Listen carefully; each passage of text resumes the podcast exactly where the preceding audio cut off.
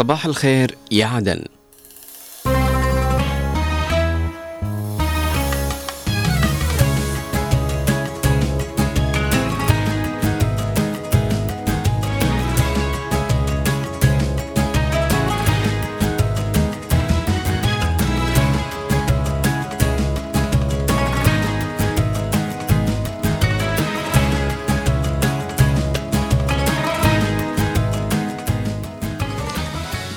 أسعد الله صباحكم أعزائي المستمعين. مستمعي إذاعتنا عدن 92.9 وعلى كل من يشاهدنا على قناة عدن المستقلة. صباحكم بركة وعافية ورضا. صباحكم يوم جميل ويوم جديد وإشراقة صباح جديدة نجدد فيها أنفسنا وسعادتنا وأماننا وأحلامنا. نتمنى يا رب في هذا الصباح أن يعم الخير والبركة. بإذن الله تعالى صباح الأجواء اللطيفة صباح الأجواء الباردة. الشتوية. نتمنى يا رب صباح مليء بالمحبة والمسرة إن شاء الله.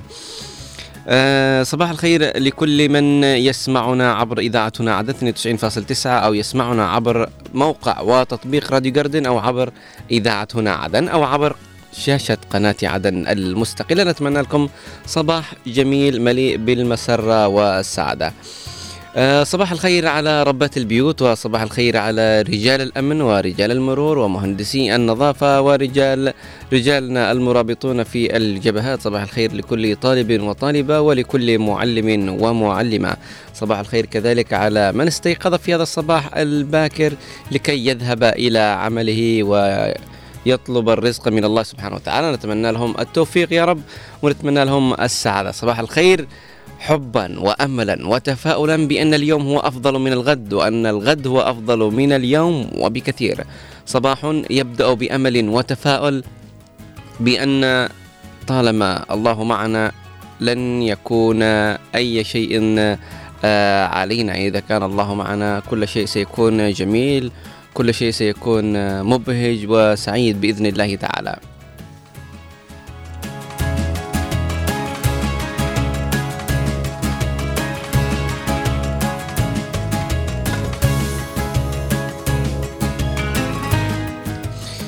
صباحكم يبدأ آه، بسعادة. صباحكم يبدأ بترتيل الأدعية. صباحكم يبدأ بتفويض الأمر لله سبحانه وتعالى. صباحكم أماني جميلة وحنين لغد أروع بإذن الله وقلب ينبض بالأمل والمسرة والسعادة.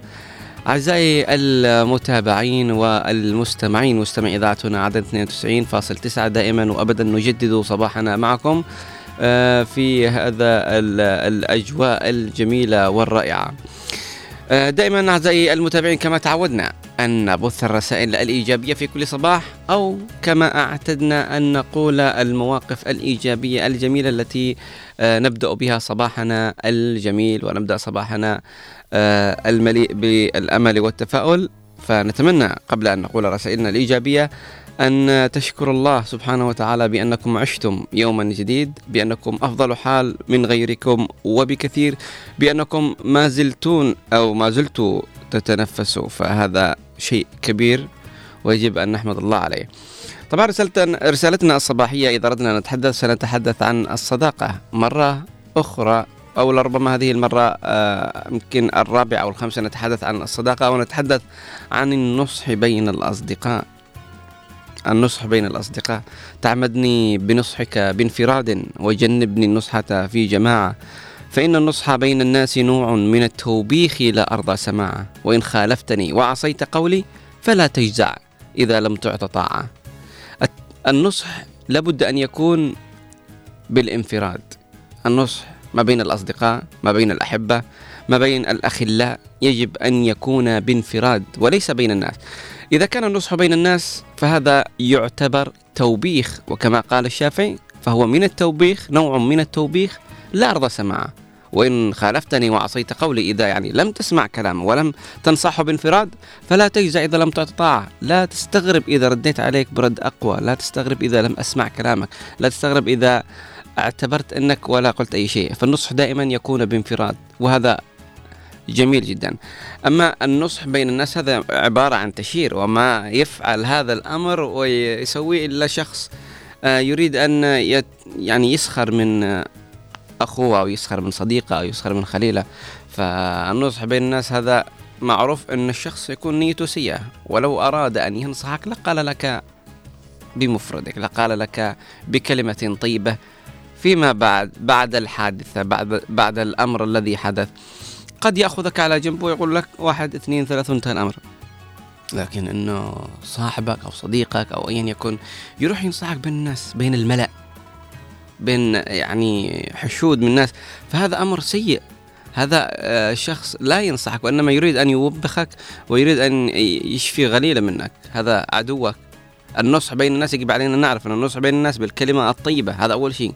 وأن ننصح اصدقائنا وننصح من نحب بانفراد وليس في جماعة فالصداقة شيء جميل الصداقة شيء رائع.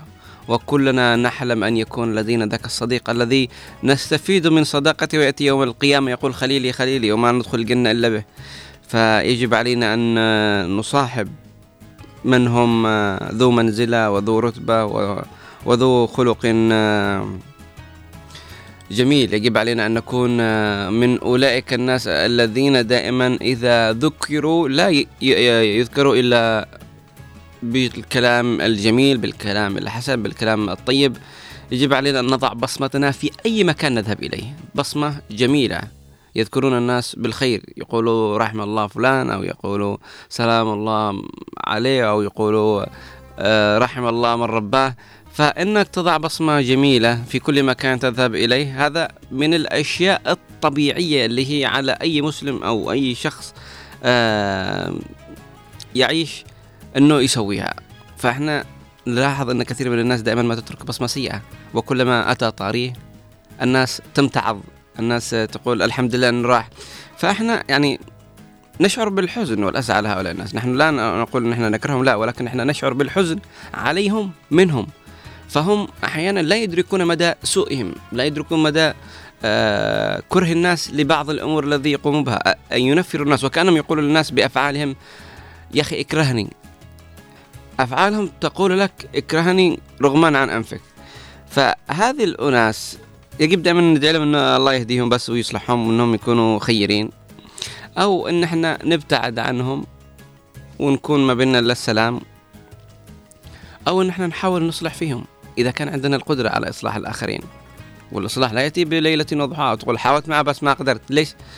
سوى معه مرة قرب معه مرة وثنتين وانتهى الأمر. لا المحاولة هي قد تستمر حتى مئة مرة حتى إنك تغير من شخص أو تغير من تفكير شخص إلى الأفضل. فإحنا لابد إن إحنا نعرف إن النصح لا يكون إلا بانفراد.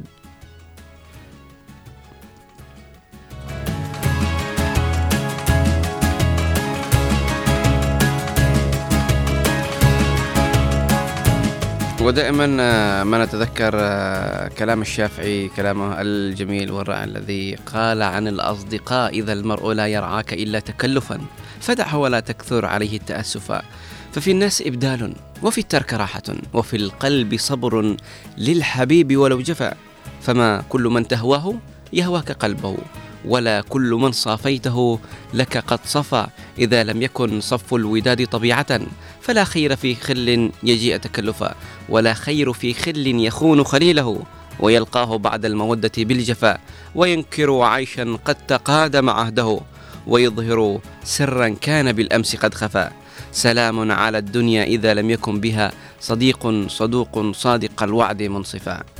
دائما نلاحظ إن ذا الكلام أو ذا الشعر وكأنه من الأشياء اللي يعني الواحد قد يعجز إنه يتحدث فيها أو يعجز إنه يشرحها فهذا البيت أتى وشرح كل شيء. ففي ناس فعلا ينكروا عيش قد تقادم عهده. كان بينكم ود كان بينكم محبة فيوم وبليلة وضحاها ينسى كل هذا. ويبدي سرا كان بالأمس قد خفى كان بينكم أسرار. وفجأة بأبسط مشكلة وأبسط حدث يلي تفعل يلي تسوي يعني يرمي كل الأسرار اللي كنت محتفظة فيه. فأحذروا من هذه الناس وأحذروا أن تكونوا كهؤلاء الناس الذين لا يلقون بال لمشاعر الآخرين. يجب علينا أن نكون صالحين يجب علينا أن نكون آه، خيرين يجب علينا أن نكون آه، كما قال الشافعي أحب الصالحين ولست منهم لعلي أنال بهم شفاعة وأكره من تجارة المعاصي ولو كنا سواء في البضاعة. يعني آه، بالنهاية لابد أن إحنا نكون يد واحدة لعمل الخير يد واحدة أن إحنا نتناصح يعني الدين النصيحة الدين نصيحة آه ما بتقوم لنا قائمة إلا ونحن ننصح بعضنا البعض. الآن أصبح ليس بالنصيحة وإنما أصبح بالإكراه. الناس مفروض أنها تتناصح فيما بينها لكن الآن قد ينصحوا لكره. نعم في ناس ينصحوا آه كرها منهم لك ينصحوك بأشياء يمكن لا تفيدك ولا تقدم ولا تأخر بس ينصحوك أنك تسويها بس عشان يروا فشلك ويستلذوا برؤيتك آه آه محبط أو متخبط. فيجب علينا أول مرة أن نكون قبل أن ننصح الآخرين. طبعا أن نكون ناصحين لأنفسنا. ونفعل يفعل كل واحد لفة كده على نفسه عشان ينصح نفسه. يا, يا غيث أنت مقصر بحق أهلك يا غيث أنت مقصر بأداء واجبك يا غيث أنت مقصر باللي تسويه كل يوم يا غيث أنت مقصر. فلا بد أن واحد يصحح من أخطائه ويصحح من نفسه ومن ثم يكون الناصح للآخرين. فلا يجب علينا ان ان ان, أن, أن نتعمد أن نكون حكماء وندلي بآراء وندلي بمعلومات ونحن لسنا أهلا لها. ف نتمنى يا رب الكلام هذا يوصل بإذن الله. هذه كانت رسالتنا الصباحية أعزائي المتابعين. نتمنى يا رب لكم صباح جميل مليء بالنشاط مليء بالحيوية مليء بالحب والتفاؤل والأمل بأن اليوم سيكون يوم مختلف وإن لم يكن كذلك سيكون الغد وإن لم يكن كذلك سيكون الذي بعده. فأملنا بالله لا ينقطع أبدا. صباحكم مسرة وصباحكم بهجة وصباحكم سعادة. صباحكم جميل. نصبح كمان على نوار المدني مخرجنا الإذاعي. وكذلك مخرجنا التلفزيوني أحمد محفوظ والزملاء المتواجدين في القطاع والزملاء القادمين للقطاع. نتمنى لهم دوام لطيف وخفيف بإذن الله. نذهب إلى هدية الصباح ومن ثم نعود ببرنامج صباح الخير يا عدن. فكونوا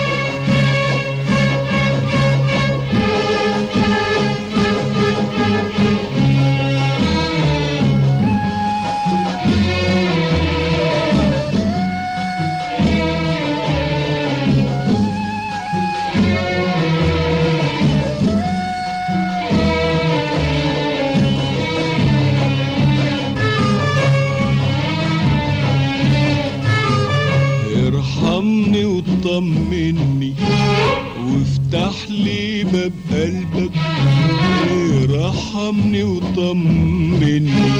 وافتح لي باب قلبك افتح لي وكلمني. يمكن كلمة منك. افتح لي وكلمني.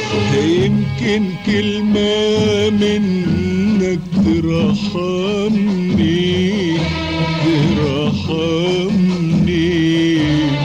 ترحمني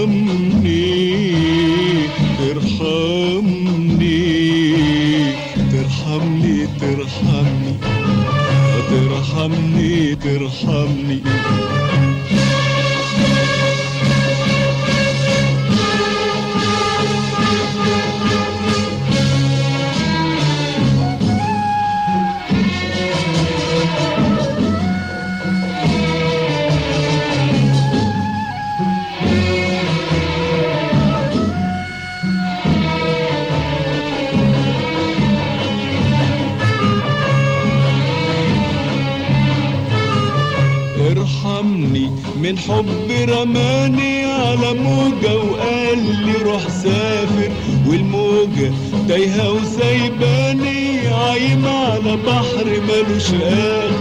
ارحمني. من حب رماني على موجة وقال لي روح سافر. والموجة تايهة وسايباني عايمة على بحر مالوش آخر. عايز أعرف أنا فين ولوحدي ولا أنت معايا؟ وأرجع تاني منين؟ ولا أنت مسافر ويايا؟ عايز أعرف أنا فين فين؟ ولوحدي ولا أنت معايا؟ وأرجع تاني منين منين؟ ولا أنت مسافر ويايا؟ يا ترى يا ترى يا ترى أنا وحدي اللي بحبك ولا أنت كمان؟ آه، يا ترى أنا وحدي المشغول بك ولا أنت كمان؟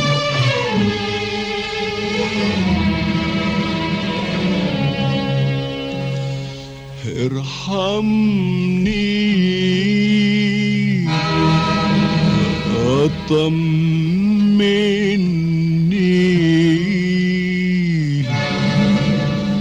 ارحمني ارحمني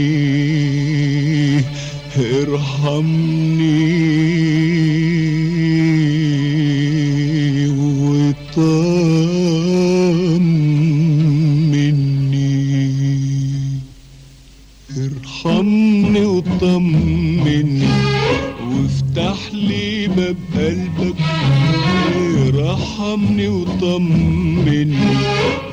افتح لي باب قلبك افتح لي وكلمني. يمكن كلمة منك افتح لي وكلمني. يمكن كلمة منك ترحمني ترحمني ترحمني.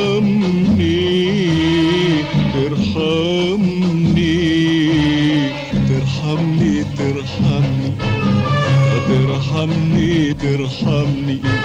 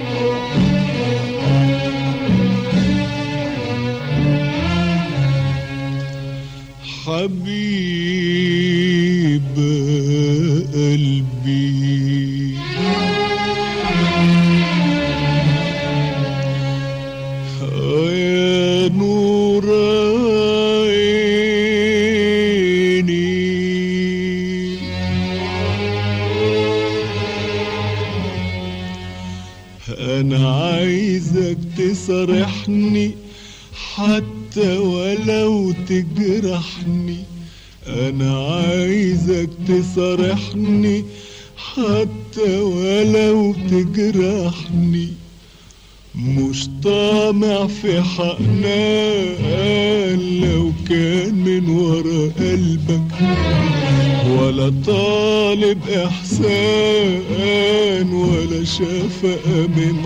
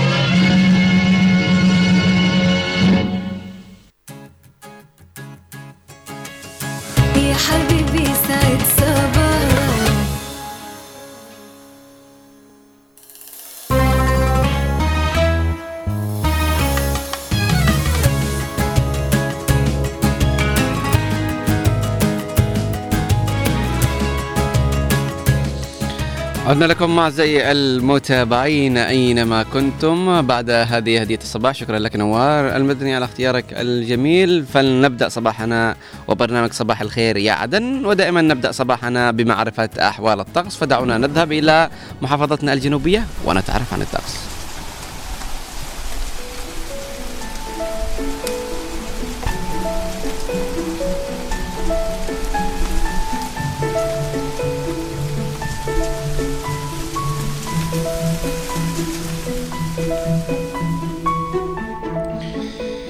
وإلى حالة الطقس المتوقع خلال ال 24 الساعة القادمة بمشيئة الله ودائما نبدأها في لاحج في لحج صباحا غيوم متفرقة درجة الحرارة تبدأ ب 24 درجة مئوية ثم ترتفع ظهرا إلى 31 مع غيوم متفرقة كذلك عصرا سيكون الطقس غالبا صافي ودرجة الحرارة تنخفض إلى 30 مساء غالبا صافي ودرجة الحرارة تستمر بالانخفاض إلى 26 وليلا غيوم متفرقة ودرجة الحرارة تستقر عن 23 درجة مئوية.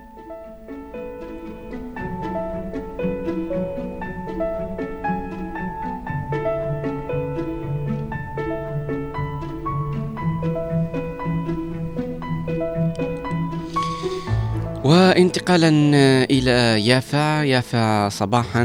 هناك الطقس يكون غالبا صافي ودرجة الحرارة تبدأ ب 17 درجة مئوية.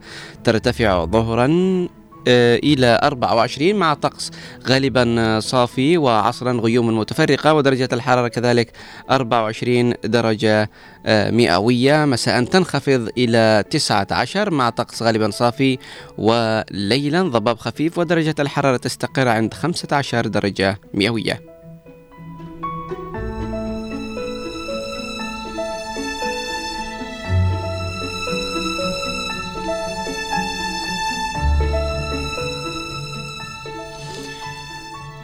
وانتقالا إلى أبين الجميل. أبين صباحا. سيكون الطقس غالبا صافي وكذلك يستمر ظهرا وعصرا ومساء.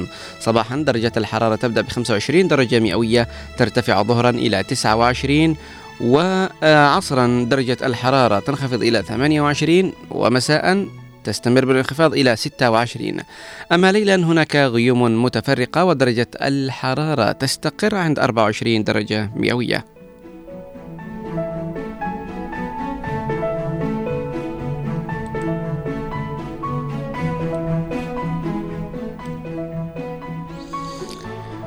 ودعونا ننتقل إلى أو نبحر إلى جزيرة سقطرى لنتعرف عن الأجواء فيها لهذا اليوم.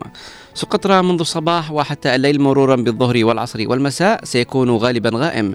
درجة الحرارة صباحا تبدأ ب 23 درجة مئوية ترتفع ظهرا إلى 27 وعصرا درجة الحرارة تنخفض إلى 26 وتستمر بالانخفاض مساء إلى 22 وليلا تستقر عند 21 درجة مئوية.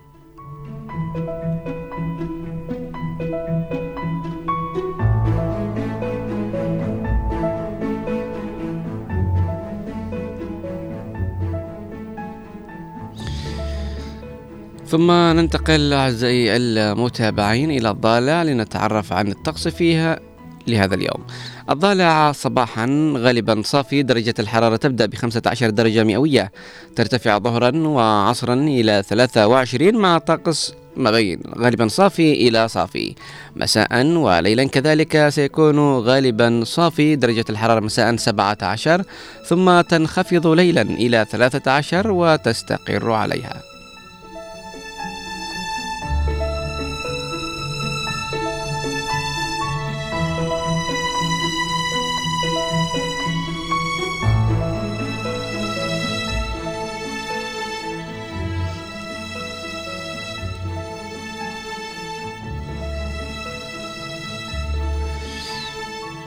دعونا نذهب إلى حضرموت لنتعرف عن الأجواء فيها لهذا اليوم. حضرموت صباحا غيوم متفرقة درجة الحرارة آه، يبدأ ب 24 درجة مئوية ظهرا وعصرا غالبا غائمة احتمال أمطار خفيفة درجة الحرارة ترتفع إلى 26 ثم ننتقل مساء إلى غيوم متفرقة ثم درجة الحرارة تنخفض إلى 22 وليلا تستقر عند 20 درجة مئوية وسيكون الطقس غالبا صافي.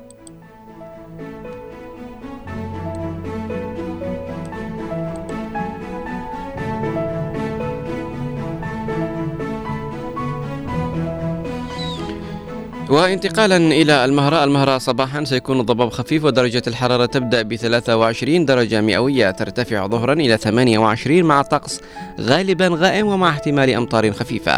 عصرا سيكون الطقس غالبا غائم ودرجة الحرارة تنخفض إلى 27 مساء غيوم متفرقة ودرجة الحرارة تستقر عند 24 درجة مئوية تنخفض ليلا إلى 19 مع ضباب خفيف. وهناك تحذير في النهار من ضباب متوقع ومن تدني مدى الرؤية الأفقية أثناء القيادة فيجب أخذ الحيطة والحذر.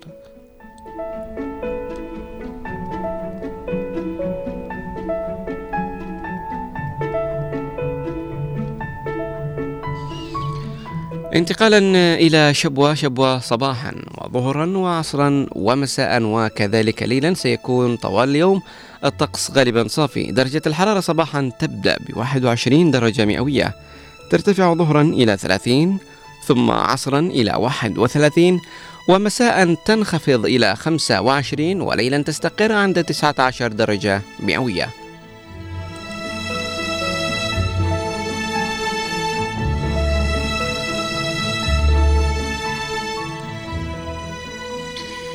وأخيرا وليس اخرا ننتقل إلى عاصمتنا الحبيبة عدن لنتعرف عن الأجواء فيها لهذا اليوم. عدن صباحا غيوم متفرقة درجة الحرارة تبدأ ب 25 درجة مئوية. ظهرا كذلك غيوم متفرقة ودرجة الحرارة ترتفع إلى 26 عصرا سيكون غالبا صافي ودرجة الحرارة مستقرة ب 26 ومساء غيوم متفرقة وكذلك درجة الحرارة 26 ليلا يوم متفرقة ودرجة الحرارة تنخفض وتستقر عند 25 درجة مئوية ماذا عن الرطوبة في عدن لهذا اليوم؟ الرطوبة في عدن صباحا 69% ظهرا 65% وعصرا الرطوبة ستكون 68% ومساء نسبة الرطوبة 80% وليلا نسبة الرطوبة 83% ملخص نشرة اليوم في عدن سيكون الطقس نهارا صافيا مع ظهور بعض السحب المتفرقة على فترات وتكون درجة الحرارة العظمى 26 ويكون الطقس ليلا صافيا مع ظهور بعض السحب المتفرقة على فترات وتكون درجة الحرارة الصغرى 25 إلى هنا أعزائي المتابعين أينما كنتم نكون أنهينا فقرة آه، الطقس فدعونا نذهب إلى فقرتنا المنتظرة وفقرة في مثل هذا اليوم.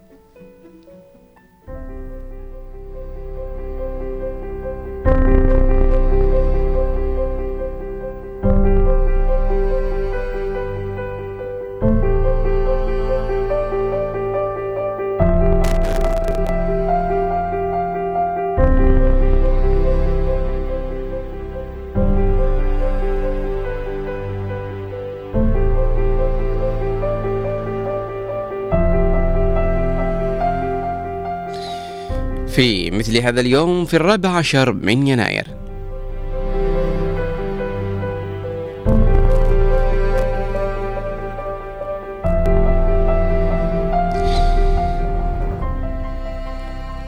في مثل هذا اليوم في الرابع عشر من يناير قبل 1600 سنة. يبدأ من عام 1301 انتهاء حكم سلالة أرباد بوفاة أندرو الثالث ملك المجرة.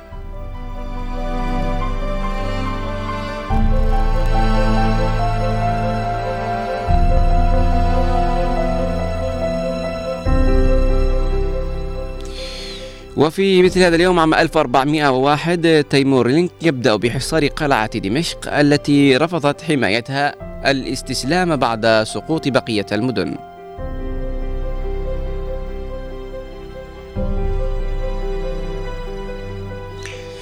وفي مثل هذا اليوم عام 1539 إسبانيا تعلن سيطرتها على جزيرة كوبا.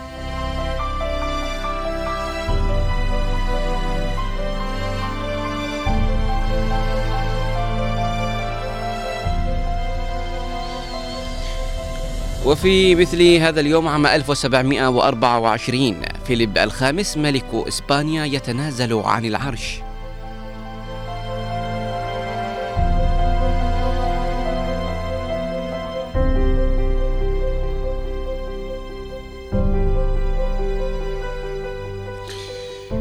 وفي مثل هذا اليوم عام 1794 الجراح الأمريكي جيسي بينيت يجري أول عملية ولادة قيصرية في أمريكا بنجاح.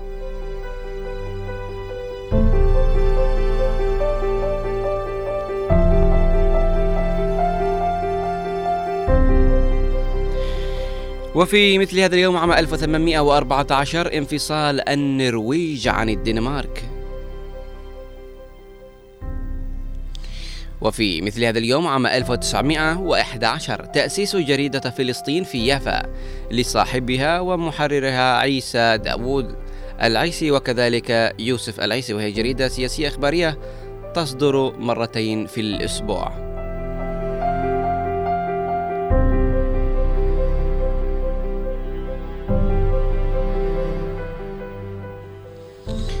وفي مثل هذا اليوم عام 1935 بدء تشغيل خط أنابيب النفط الذي يربط بين مدينة الموصل في العراق وميناء حيفا في فلسطين.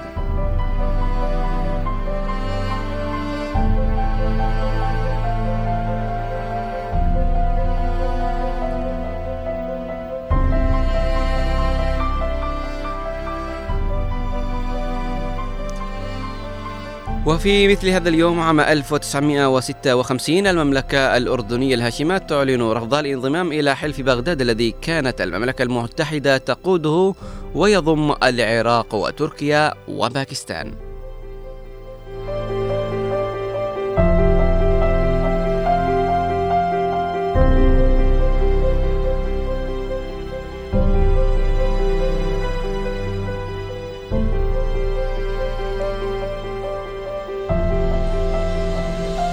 وفي عام 1958 هولندا تفتتح سفارتها بإسرائيل في القدس لتكون أول بلد يفتتح سفارته في بلدة آه سفارة بلدة في مدينة.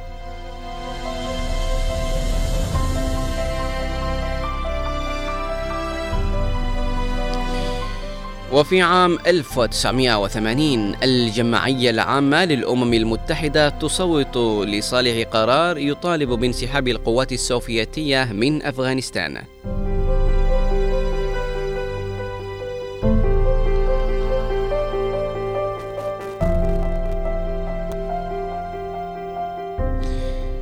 وفي عام 1985 مجلس الوزراء الإسرائيلي يوافق على خطة الانسحاب من جنوب لبنان على ثلاثة مراحل.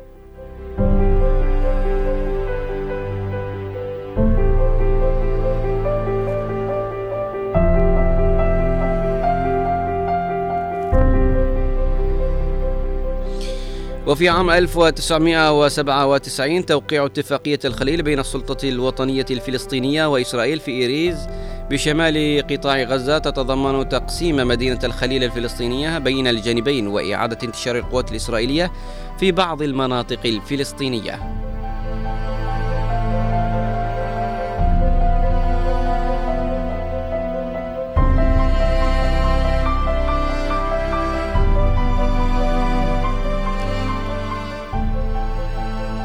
وفي عام 1999 مجلس مجلس الشيوخ الأمريكي يبدأ محاكمة الرئيس بيل كلينتون فيما عرف باسم فضيحة مونيكا غيت.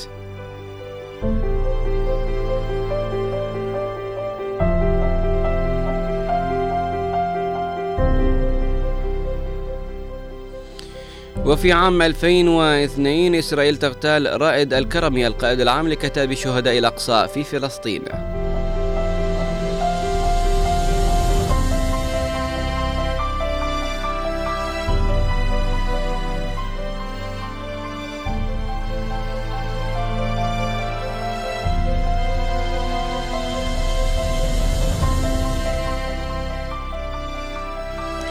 وفي عام 2016 منظمة الصحة العالمية تعلن اندثار وباء إيبولا في غرب أفريقيا بعد أن حصد أكثر من 11 ألف نسمة.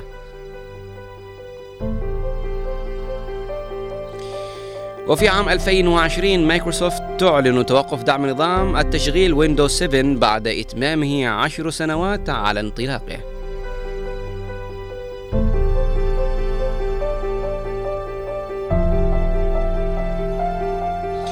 ومن مواليد هذا اليوم.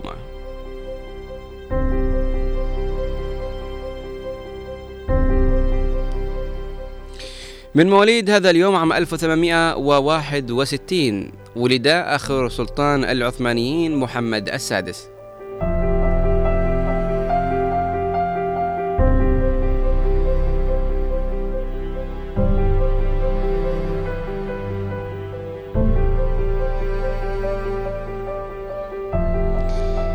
وفي مثل هذا اليوم عام 1944 ولد الممثل المصري محمد نجم.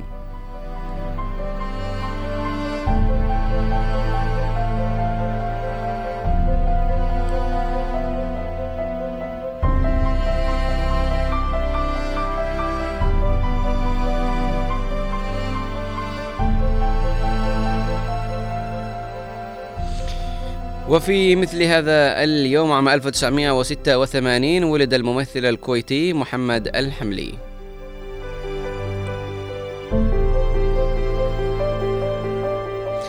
ومن وفيات هذا اليوم.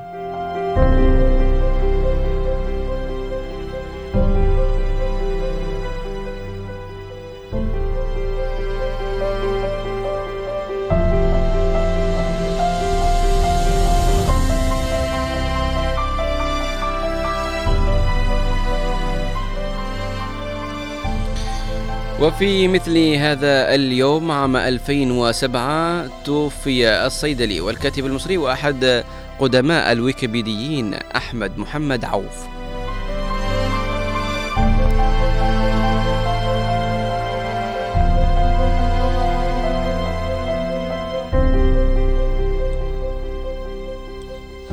وفي مثل هذا اليوم عام 2017 توفي العالم اللغوي ومخترع نظام بينيتين للكتابة الصينية بالأحرف اللاتينية تشيو يونغ ومن الأعياد والمناسبات لمثل هذا اليوم ذكرى الثورة الفرنسية. وكذلك عيد الحصاد بونغال في جنوب الهند. إلى هنا أعزائي المتابعين أينما كنتم بعد أن تعرفنا على كثير من الأحداث التي حدثت في مثل هذا اليوم وتعرفنا على المواليد والوفيات وكذلك الأعياد والمناسبات. دعونا نذهب بجولة إخبارية لنتعرف عن المستجدات الإخبارية في فقرة حلو الأخبار. أنتم على أثير أنتم على أثير. هنا هنا هنا هنا, هنا عدن اف ام 92.9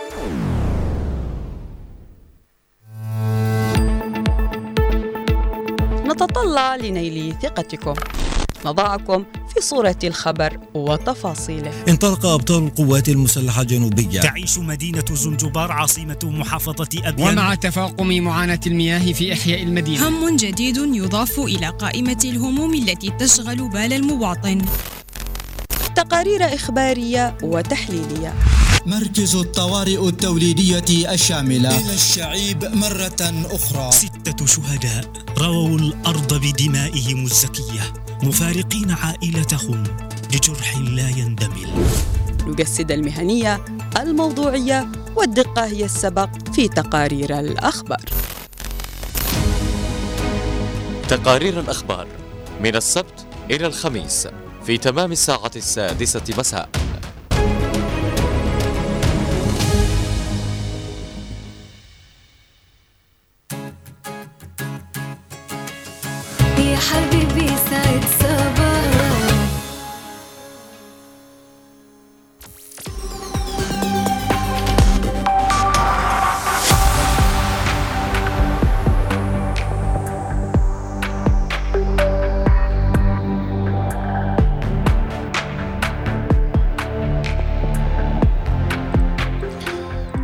أهلا وسهلا بكم أعزائي المتابعين اينما كنتم إلى فقرة حلو الأخبار التي نأخذ بعض الأخبار الإيجابية من عدة صحف ومواقع إلكترونية.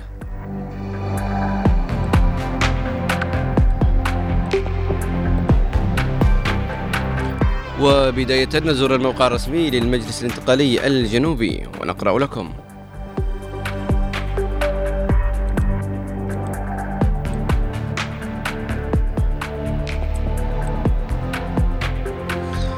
الرئيس الزبيدي يقول سيظل التصالح والتسامح الجنوبي النهج الأصيل الذي ينير لنا الطريق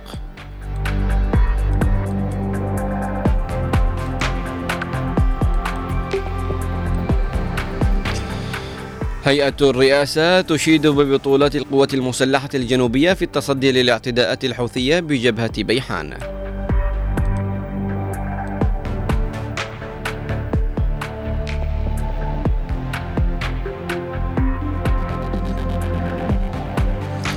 وانتقالا من بند أخبار الجنوب نقرأ لكم.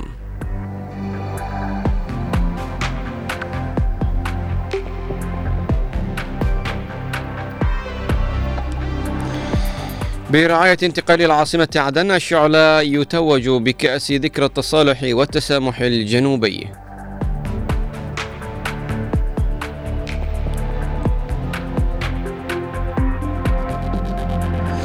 انتقالي شبوة ينظم حفلا خطابيا وفنيا بمناسبة الذكرى الثامنة عشر للتصالح والتسامح الجنوبي.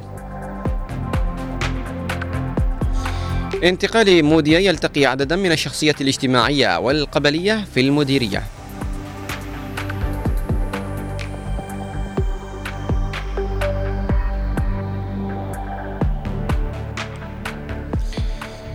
رئيس تنفيذية انتقال لحج يتفقد محطة عباس لتوليد الكهرباء.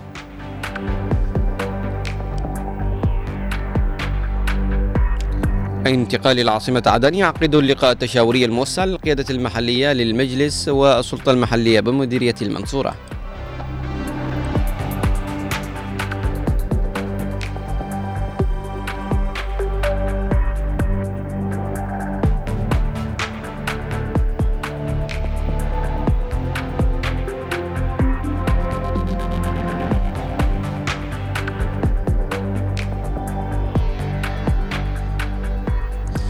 وانتقالا إلى موقع وصحيفة 4 مايو نقرأ لكم.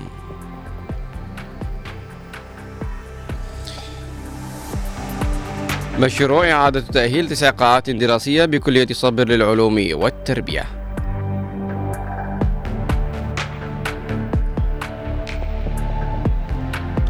بالتزامن مع ذكرى التصالح والتسامح التسامح العميد مهدي. يشهد حفل تخرج دفعة عسكرية في اللواء الثالث بالمقاومة في الضالع.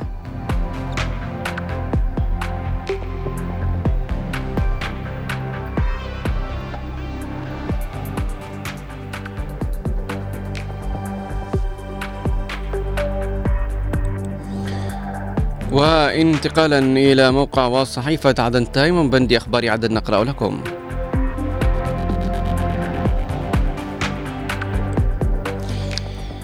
ومجانا لوجه الله محطة خيرية لتحلية المياه الصالحة للشرب في عدن.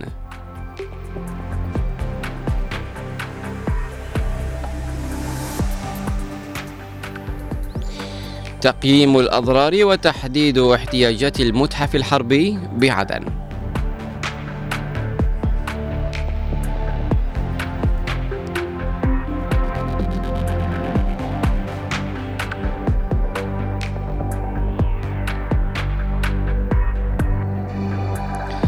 الكوكني يؤكد مشاريع عام 2024 تأهيل وتأثيث الجامعات والمدارس والملعب وبناء سجن للنساء.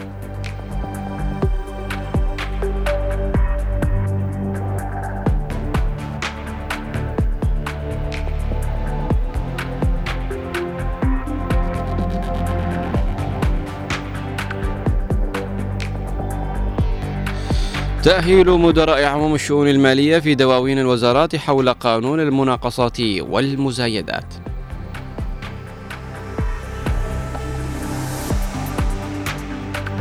مشروع جديد يدشن صندوق الرعاية يلبي احتياجات احتياجات تكميلية للمحتاجين الأشد فقرًا.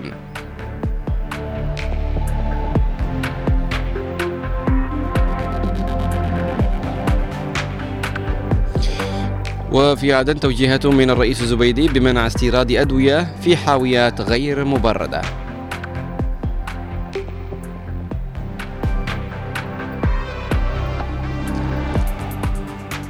ومن أخبار المحافظات نقرأ لكم. سكان المكلا يتفاجؤون بأفواج من السياح.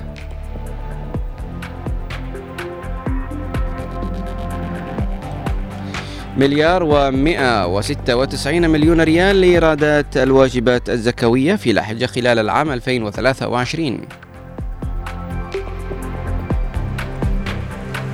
تدشين برنامج نوعي في القيادة الإدارية وإدارة المشاريع بمدينة المكلا.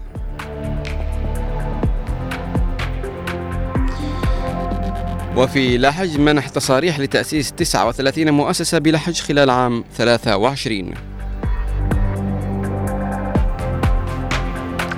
توزيع قافلات مساعدات للأسر الفقيرة بمدينة عتاق.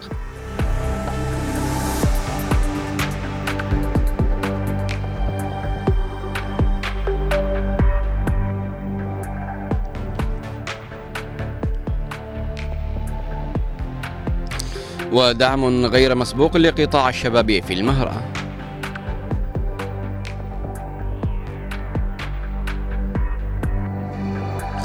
ضبط مواد غذائية منتهية الصلاحية بغيل باوزير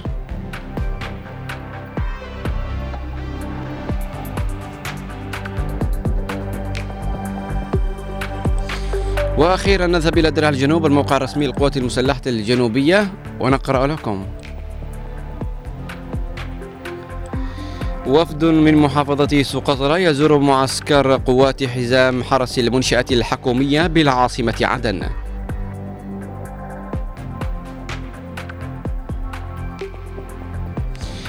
نائب مدير أمن العاصمة عدن يلتقي مسؤول مكتب المفوضية السامية لحقوق الإنسان.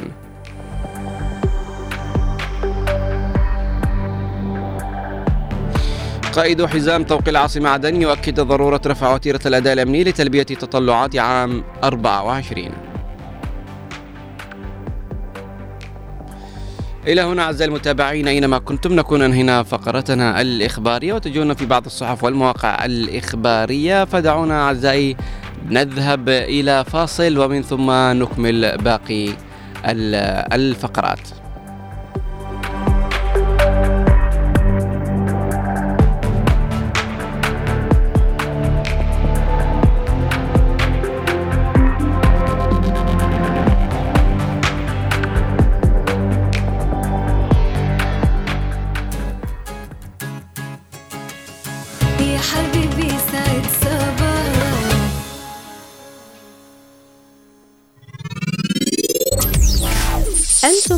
على أثير هنا هنا هنا هنا. هنا عدن إف إم. 92.9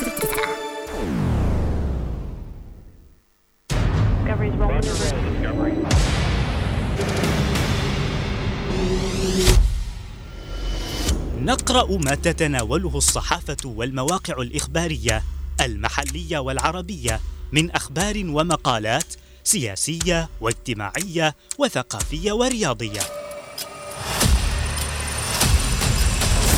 لا تتفرقوا على الشعب هذا ذليتوا. لا تذلوا شعب عظيم. أنا على هذا الوضع أنشق على ثلاثة إيتام. ثلاثة إيتام. تعال. لا إمكانية معانا. لا راتب زي ما الدولة. لا أسعار. عبرت تنفيذية انتقال العاصمة عدن. عقدت هيئة المرأة. كانت ميليشيا الحوثي الإرهابية قصفا عشوائيا. نهبط الآن سويا ضمن النشرة إلى الملف الرياضي. كنترول وكرة يا الله! والهدف الأول! انفجار جماهيري نواكب فيها كل المستجدات وننقلها لكم في برنامج زاوية الصحافة. زاوية الصحافة من السبت للخميس الثاني عشر والنصف ظهرا. جولة إخبارية على هنا عدن اف ام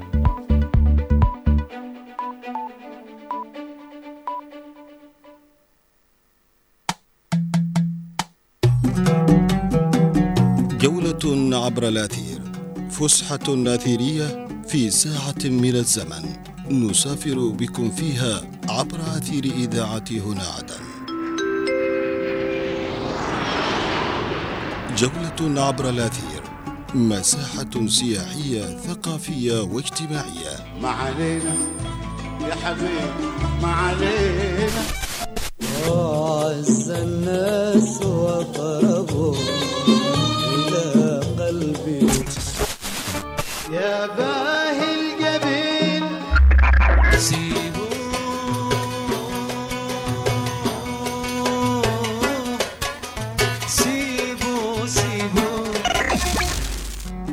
تتعرفون من خلالها على المدن والقرى في محافظاتنا الجنوبية من المهرة إلى باب المندب.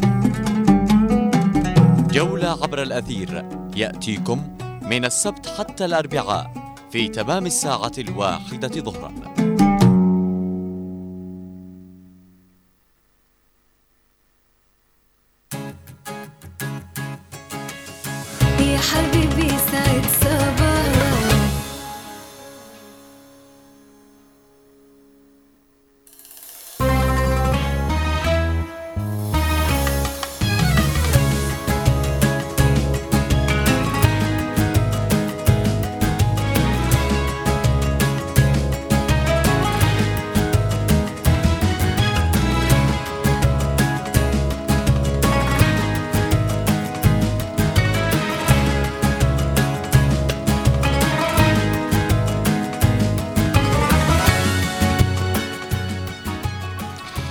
عودة لكم أعزائي المتابعين أينما كنتم لكي نذهب إلى فقرة بريد اليوم. معنا من بريد اليوم زميلنا الرائع ناصر الطيري من اللحق نقول يا صباح الخير. يا صباح الورد يا غيث وكل المستمعين إذاعة من عدن صباحك عافية وبركة ورضا إن شاء الله. آه، زميلي ناصر أطلعني عن الأجواء في لحج اليوم. طبعا صحيت من البدري آه، في عدن. الدنيا برد. باقي نعرف نعم. الأجواء عندكم. وبعدين تطلعنا عن المستجدات. نعم آه، شهدت بعض مديريات المحافظة الواقعة آه، في المرتفعات الجبلية ليلة أمس. آه، أجواء شديدة البرودة وما زالت لحد الآن. آه، وبحسب المركز الوطني للإرصاد في نشرته التحذيرية أن بعض المحافظات آه، ستشهد أجواء باردة إلى شديدة البرودة خلال الساعات الماضية من ليلة السبت. وكانت مديريات يافع الأربع وردفان الأربع آه، قد شهدت أجواء آه، شديدة البرودة فيما كانت بعض المديريات الم- الأخرى آه، أجواءها آه، باردة. آه، طبعا آه، المستجدات آه، طلب رئيس الهيئة التنفيذية للمجلس الانتقالي بالمحافظة وضاح الحالمي على أوضاع محطة عباس التوليدية آه، لتوليد الكهرباء واستمع إلى شرح مفصل من قبل آه، مدير المؤسسة منيف العقربي عن توقف المحطة واستمرار حرمان المواطنين من هذه الخدمات لأكثر من ثلاثة أسابيع. وخلال الزيارة آه، للمحطة التوليدية آه، أكد الحالمي على ضرورة إيجاد البدائل وتقليل نسبة الاعتماد على الطاقة المشتراه آه، بجهود كهرباء أو بجهود كهرباء ومشيدة بجهود كهرباء عدن وتجاوبها المحدود رغم الأزمة التي تمر بها محافظات الجنوب بشكل عام. أيضا برعاية القيادة المحلية للمجلس الانتقالي آه، بالمحافظة دشنت إدارة المرأة والطفل بانتقال مديرية آه، الحبيلين إشهار القطاع النسوي الثاني في المديريه ويأتي تدشين المركز إلى إشراك المرأة في صنع القرار وتفعيل أنشطتها آه، وضمن الخطط والبرامج التدريبية والتأهيلية. أيضا من ضمن الأخبار آه، الطريفة والجميلة آه، يجري استفتاء لمواقع الشبكة العنكبوتية لشخصيات آه، جنوبية في مديرية أدفان آه، وكانت نتيجة هذا الاستفتاء اختيار الشيخ آه، ملهم الجبراني كأفضل شخصية قبلية جنوبية في مديرية أدفان وجاء فوز الشيخ ملهم نتيجة للجهود التي بذلها وما زال في حلحلة الكثير من القضايا الاجتماعية داخل وخارج أدفان وإسراعه في رأب الصدع والحفاظ على اللحمة الجنوبية. أخيرا كشفت الأجهزة الأمنية في مديرية تبن عن هوية اغتيال أحد المواطنين في منطقة الحبيل بمديرية بالمديرية وبحسب تصريح مدير شرطة آه، تبن النقيب عبد الكريم جهضر أنه بعد وصول البلاغ عن واقعة الجريمة تحركت قوة أمنية برفقة ال- الأدلة الجنائية إلى موقع الحادث وتم معاينة الموقع وفتح ملف جمع الاستدلالات وضبط عدد من المشتبهين للتحقيق معهم. وبعد هذه ال- آه، آه، تمكنا من الوصول إلى هوية قاتل المجني عليه أحمد. عبد السالم المرش وهو شاب في عقده الثاني مؤكدا فور الانتهاء من التحقيق في القضية سيتم رفع الملف إلى الجهات المختصة للتصرف بها وفقا للقانون نعم. ممتاز جدا وأخبار إيجابية جميلة ونتمنى الاخبار الإيجابية أن تكون في ازدياد في لحج آه، نتمنى لكم التوفيق والنجاح إن شاء الله شكرا لك زميلي. ناصر شكرا في أمان الله ونهارك سعيد.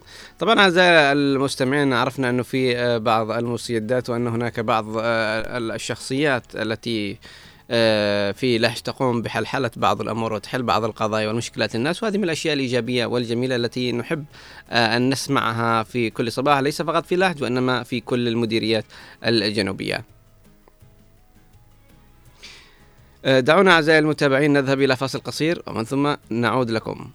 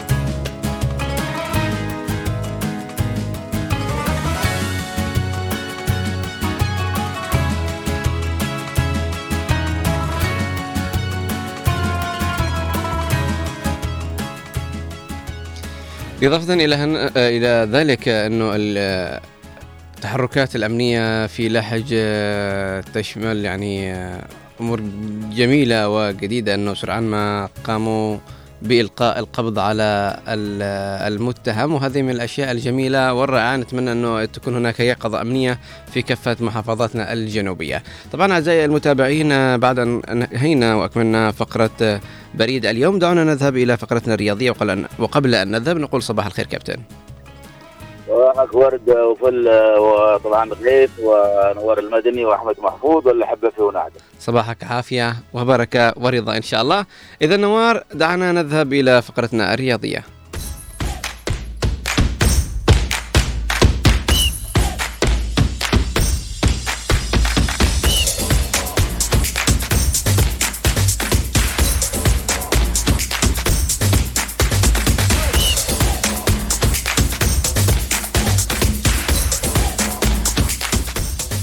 عودة سريعة لكم أعزائي المتابعين أينما كنتم إلى فقرتنا الرياضية التي دائما وأبدا مع الكابتن خالد. كابتن خالد دعنا اليوم نبدأ بمساحة الوفاء.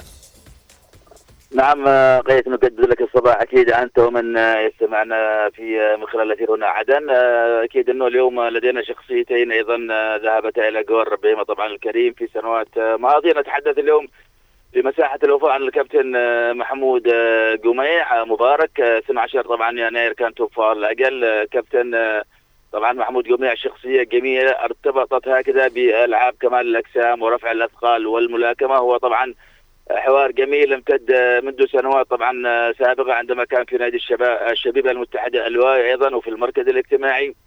بما أننا نتحدث عن شخصية دربت آه، في وحده عدن دربت المنتخبات الوطنية قدمت آه، أداء جميل قدمت حضور جميل شخصية متمكنة في مجالها آه، يعني امتدت لسنوات طويلة قبل أن توفى الاجل طبعا يوم 2016 طبعا 12 يناير. شخصية ستبقى أكيد في الأذهان غير بما قدمته على مر السنوات. أيضا اليوم اتذكر الأستاذ محي الدين أحمد سعيد أيضا في الذكرى الثامنة وثلاثين لرحيل هذا الاسم وأيضا مر من بوابة نادي الاتحاد المحمدي في كريتر. أيضا هو في فريق الوليد بالبريقه ومن مؤسسي نادي شباب البريقه نادي الشعلة حاليا اذا نتحدث عن شخصيتين جميلتين منحى الأرض الطيبة هذا كل شيء جميل. نحن نحتز أنه غيث دائما نتذكر هؤلاء بما قدموا بما أعطوه يرحم الله طبعا الأستاذ محي الدين أحمد سعيد وأيضا الكابتن محمود قميع مبارك. ربنا يرحمهم ويتغمدهم بواسع رحمته. كابتن خالد دعنا نتعرف إلى أين ذهب كأس التصالح والتسامح؟ كأس ذكرى التصالح والتسامح. نعم ونحن نتحدث عن ذكرى التصالح والتسامح. نتحدث عن حضور الرياضيين أيضا كجزء من المجتمع جزء من الحياة جزء من الوطن من الهوية من الإنسان هنا. وبالتالي دائما الرياضيين لا يغيبون عن هذه المناسبات. وبالتالي كانت أمس مباراة الشعلة والجزيرة في ختام الجولة الثالثة عشر من دوري عدن الممتاز. ترتبط بهذه الذكرى بالقيمة آه، الكبير التي تحتلها في آه، طبعا اروقه آه، محافظتنا الجنوبية. المباراة طبعا م. كانت جمعت الشعلة والجزيرة. انتهت باربع أهداف لثلاثة في ختام الجولة. وبالتالي الشعلة كان قلب المعطيات أمس بعد أن تأخر بثلاثة أهداف كسب المباراة بأربعة. المباراة أيضا شهدت حضور قيادة المجلس الانتقالي الجنوبي مثلها طبعا مؤمن الثقافه رئيس هيئة المجلس الانتقالي بمحافظة عدن وشخصيات كثيرة طبعا أبرزها وجدان شاذلي وعدد من رؤساء الأندية. نبارك للشعله الفوز وثلاث النقاط. نعم كابتن. كابتن آه آه المباراة النهائية لبطولة كأس التصالح والتسامح الكروية. نعم طبعا فريق حدا هكذا آه، وصل إلى المباراة النهائية لبطولة كأس التصالح والتسامح الكروي للفرق الشعبية في مديرية لودر. آه، بابيان كطرف أول كان أنهى مباراته في نصف النهائي مع اتحاد زارا بالفوز هدفين لهدف عصر أمس السبت وبالتالي فريق حدا هو أول فريق في هذه النهايه هذه البطولة تقام برعاية دائرة الشباب والرياضة بالمجلس الانتقال الجنوبي كانت انطلقت قبل ما يقارب أسبوعين بمشاركه 18 فريق سننتظر الفريق الآخر في الموعد القادم نتعرف على طرفي طبعا نهائي بطولة كأس التصالح والتسامح. نعم كابتن، كابتن دعنا نذهب إلى نتائج كأس آسيا. يبدو أن هناك معادلات صفرية كثيرة. لا طبعا آه، طبعا قيس هكذا نقول إنه البطولة انطلقت كانت الجمعة بمواجهة قطر ولبنان فازت قطر المستضيفة بثلاثة أهداف نظيفة وبالتالي آه، في مباريات الأمس كانت ثلاث مباريات لكن الانطلاقة للبطولة لم لم تحقق ما ما يتمناه الجميع وبالتالي مم. كانت أستراليا فازت على الهند بهدفين الصين مع طاج- طاجكستان آه، نتيجة سلبية نفس النتيجة أيضا تحققت في مباراة أوزبكستان. سوريا ننتظر مباراة اليوم. ربما مع مرور الأيام تدخل البطولة من عرق ال- النسق ال- الأعلى المستوى الأفضل. أكيد سنتابع معطيات بطولة كبيرة. طبعا هي بطولة كأس آسيا. نعم. آه، إلى بطولة كأس أمم أفريق- أفريقيا كود ديو- ديوار آه، ديفوار 2023 نعم طبعا أمس أيضا انطلقت آه، بطولة أفريقيا للأمم. مشاركة أيضا واسعة لمنتخبات عريقة. ربما هو هي أقوى من بطولة آسيا بحكم وجود لاعبين محترفين كثر في المنتخبات الأفريقية وبالتالي آه، منتخب كوت ديفوار طبعا ال- المستضيف للبطولة كان أنطلق امس في بدايه مقنعه نوعا ما عندما فاز على غينيا بيساو طبعا بهدفين آه، دون رد في افتتاح البطولة. طبعا كوت ديفوار 23 ال- المنتخب الايفواري طبعا كان ابتدى التسجيل من خلال فيكو فوفانا طبعا لاعب نادي النصر السعودي ثم في الدقيقة 58 أضافوا هدف آخر بتوقيع جيان فيليب وبالتالي ثلاث نقاط مهمة في انطلاقة منتخب يبحث عن البطولة باعتبار إنه لم يحققها منذ سنوات.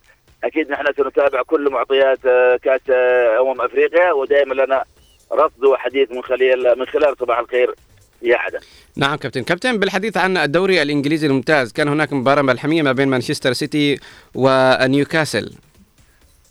مباراة تتجاوز أي وصف قيد باعتبار أنه مان سيتي آه، يمتلك الشخصية. نيوكاسل كان يبحث عن فوز آه، غاب عنه طويلا في الجولة الماضية. ست مباريات لم يكسب فيها طبعا نيوكاسل ال- ال- الفوز وبالتالي أمس مان سيتي كان تأخر بهدفين لهدف في الشوط الأول أمام نيوكاسل. لكن قدرة وشخصية مان سيتي خصوصا مع عودة ال- البلجيكي طبعا دي بروين آه، نجحت في آه، تغيير واقع الملعب. آه، دي بروين سجل هدف التعادل ثم عمل ال assist في الدقيقة الأخيرة طبعا من المباراة طبعا ليفوز مان سيتي بثلاث أهداف لهدفين. أكيد مباراة كبيرة جدا كما كما أعتدنا في الدوري الإنجليزي. مان سيتي بالفوز ير- يطلع طبعا أو يصعد إلى المركز الثاني بفارق نقطتين فقط عن ليفربول. حوار جميل متعدد في كواليس الكرة الإنجليزية. أيضا كان أمس تشيلسي في مم. مباراة لندنية خالصة كسب فولهام بهدف آه، من ركلة جزاء كان سجله بالمر. حديث جميل سنتابعه في الأيام القادمة. نعم نعم كابتن. كابتن دعنا نذهب إلى الدوري الإيطالي. في إيطاليا ما زالت شخصية أنتر ميلان قوية حاضرة متميزة تحافظ على الصدارة أمس في ملعب باور ستاديوم طبعا في الجولة العشرين من الدوري. الإيطالي. أنتر ميلان فاز بخمس أهداف على مونزا وبالتالي أهداف آه، طبعا آه، إنتر ميلان كان سجلها لوتارو مارتينيز هدفين أيضا آه، كالهانجولو هدفين وبالتالي الهدف الأخير كان من ماركوس تورام وبالتالي خمسة أهداف وثلاث نقاط رفعت رصيد طبعا النيراتزوري طبعا في صدارة الترتيب ب 51 نقطة بفارق خمس نقاط عن اليوفنتوس الذي يلعب اليوم. أكيد نحن سنتابع المعطيات في الجولات القادمة. نعم كابتن. كابتن دعنا نذهب قليلا ونتحدث عن باير ليفركوزن. نعم مثل ما نتحدث عن انتر ميلان نتحدث عن أيضا بايرن ليفركوزن شخصية آه، فريق آه، لا يخسر لم يخسر في كل مجريات الدوري الألماني آه،. يتصدر بأريحية طبعا أمس بايرن ليفركوزن في مستهل العام الجديد أكيد فاز على أوكسبورغ بهدف خارج القواعد في اللعب ضمن الجولة 17 وبالتالي حافظ على الصدارة ب 45 نط- نقطة بفارق أربع نقاط عن البايرن ميونخ الذي كان فاز طبعا مساء الجمعة بثلاثيه أيضا في مباراة أخرى كان بروسيا دورتموند أمس عاد لسكة الانتصارات بالفوز على مضيفه طبعا دارمشتات بصفر لهدفين وبالتالي حوار البوندسليغا جميل ونحن دائما باذن الله تعالى متابعين لكل ما ستقدمه الجولات في الأيام القادمة. نعم كابتن يبدو أن هناك بحر من المباريات اليوم نعم قيد أنت اليوم فريقك برشلونة طبعا سيواجه ريال مدريد. في السوبر الإسباني طبعا العالم كله ينتظر هذه المباراة في العاشرة برشلونة. ريال مدريد مباريات لها خصوصية طبعا مباراة ستقام في العاشرة. أكيد نحن سنتابعها بشكل دقيق وتفاصيل حتى نتحدث عليها في ال- القادمه من سيتوج بالسوبر الإسباني على الملاعب السعودية إما برشلونة أو ريال مدريد في العاشرة. في كأس آسيا لدينا ثلاث مباريات في الثاني والنصف. اليابان طبعا المرشح الأول للبطولة يواجه فيتنام الإمارات في الخامسة والنصف. أيضا تواجه هونغ كونغ ثم في الثامنة والنصف إيران مع فلسطين. في كأس أفريقيا لدينا في الخامسة نيجيريا وغينيا الاستوائية ثم في الثامنة مصر مع موزمبيق ولدينا أيضا في الحادي عشر غانا مع الراس الأخضر. في الدوري الإنجليزي أيضا لدينا مباريات جميلة جدا. في الخامسة إيفرتون مع أستون فيلا وفي السابعة والنصف مانشستر يونايتد يستضيف توتنهام. في الدوري الإيطالي لدينا أيضا في الثانية والنصف لاتسيو ليتشي. في الخامسة كالياري بولونيا أيضا في الثامنة فورنتينا أيضا أودينيزي مباراة السهره المنتظرة طبعا في السان سيرو ميلان. يستضيف روما. وأخيرا آخر ما عندي في أهم مباريات الدوري الفرنسي اليوم. في الحادي عشر إلا ربع توقيت العاصمة الحبيبة عدن لانس يستضيف باريس آه، سان جيرمان صباح الجميل غيث. وكل من استمع الفقرة الرياضية في صباح الخير يا عدن. صباحك جميل في أمان الله. في أمان الله ونتمنى لك نهار سعيد وكذلك نتمنى مشاهدة ممتعة لعشاق الرياضة. وكلنا منتظرين الكلاسيكو ما بين برشلونة وريال مدريد وإن شاء الله آه، يفوز برشلونة. طبعا أعزائي المتابعين اينما كنتم دعونا نذهب إلى فاصل ومن ثم نعود آه، لكم آه، ونتحدث عن موضوعنا لهذا اليوم. نتحدث عن مجموعة من المحامين الذين يندرجون تحت مؤسسة معينة التي تساعد بالدعم القانوني والإرشادي وخاصة آه، دعم قانوني وإرشادي للنساء يعني من جانب الميراث من جانب قوانين متعلقة بقضايا نسائية. فهذه من الأشياء الجميلة اللي ممكن إحنا آه، نشوفها على أرض الواقع أن هناك من المحامين من يدافعون عن نساء مغلوب على أمرهم. فحديث بيكون شيق إن شاء الله وسنخرج بفائدة. فانتظرونا نذهب إلى فاصل. ومن ثم نعود لكم.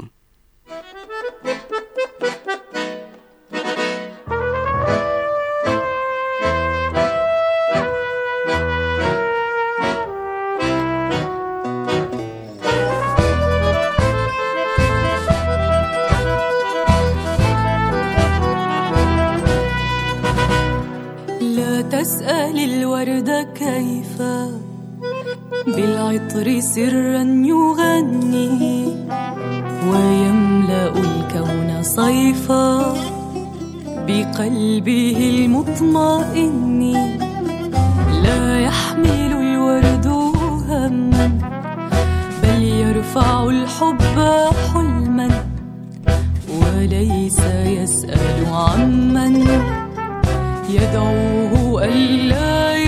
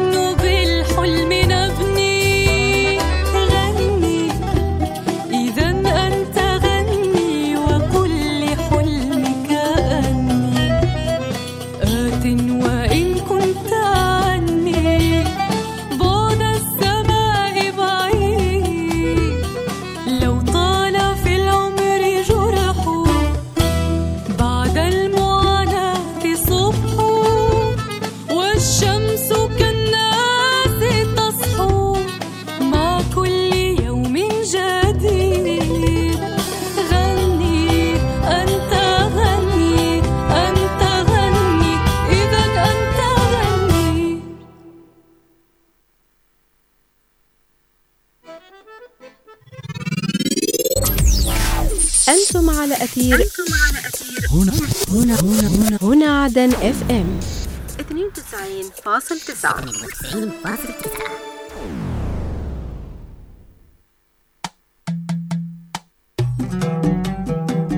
جولة عبر الأثير.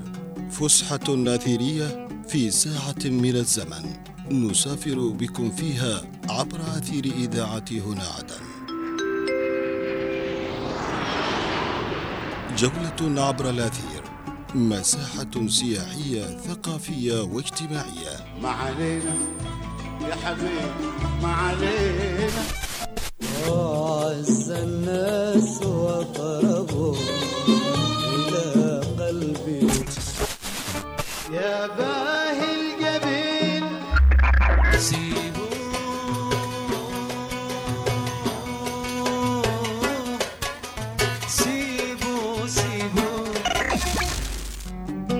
تتعرفون من خلالها على المدن والقرى في محافظاتنا الجنوبية من المهرة إلى باب المندب. جولة عبر الأثير. يأتيكم من السبت حتى الأربعاء في تمام الساعة الواحدة ظهرا.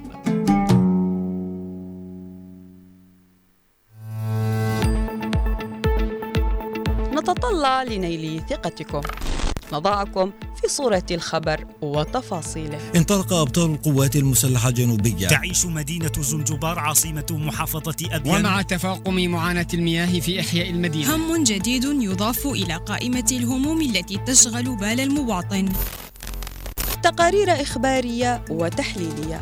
مركز الطوارئ التوليدية الشاملة. إلى الشعيب مرة أخرى. ستة شهداء رووا الأرض بدمائهم الزكية. مفارقين عائلتهم لجرح لا يندمل. نجسد المهنية الموضوعية والدقة هي السبق في تقارير الأخبار. تقارير الأخبار من السبت إلى الخميس في تمام الساعة السادسة مساء.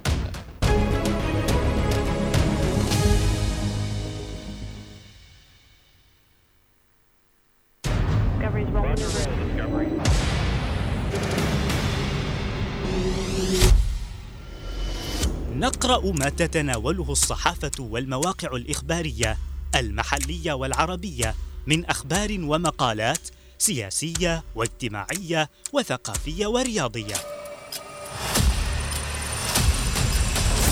لا تتفرقوا على الشعب هذا ذليتوا لا تذلوا شعب عظيم. أني على هذا الوضع أنشق على ثلاثة إيتام ثلاثة إيتام. تعال. لا إمكانية معانا. لا راتب زي ما الدولة. لا أسعار. عبرت تنفيذية انتقال العاصمة عدن. عقدت هيئة المرأة. شنت ميليشيا الحوثي الإرهابية قصفا عشوائيا. نهبط الآن سويا ضمن النشرة إلى الملف الرياضي. كنترول وكرة! يا الله! والهدف الأول! انفجار جماهيري! نواكب فيها كل المستجدات وننقلها لكم في برنامج زاوية الصحافة. زاوية الصحافة.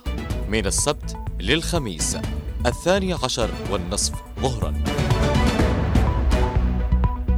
جولة إخبارية على هنا عدن إف إم.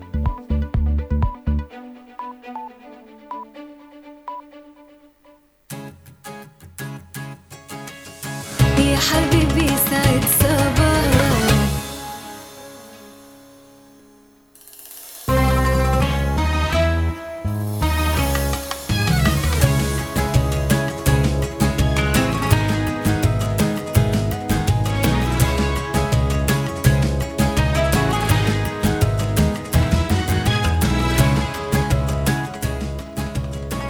عدنا لكم أعزائي المتابعين أينما كنتم بعد هذا الفاصل. نعود لكم لكي نبدأ بالحديث عن موضوعنا هذا اليوم. قبل أن نبدأ نقرأ بعض الرسائل. آه، رسالة من الدكتور محمد اليافعي يقول همسة صباحية. ضع آه، روتينا يوميا يساعدك على الحفاظ على تركيزك وصف... تركيزك وصفاء ذهنك ويعينك على تحقيق أهدافك. فكر في الأشياء التي من شأنها إثراء تجربتك في الحياة. اختر الأشياء التي ترغب في القيام بها وليست الأشياء التي يجب عليك القيام بها. التي ترغب بها وليس التي عليك القيام بها. اللهم بارك لنا في يومنا واسعدنا فيه يا رب العالمين.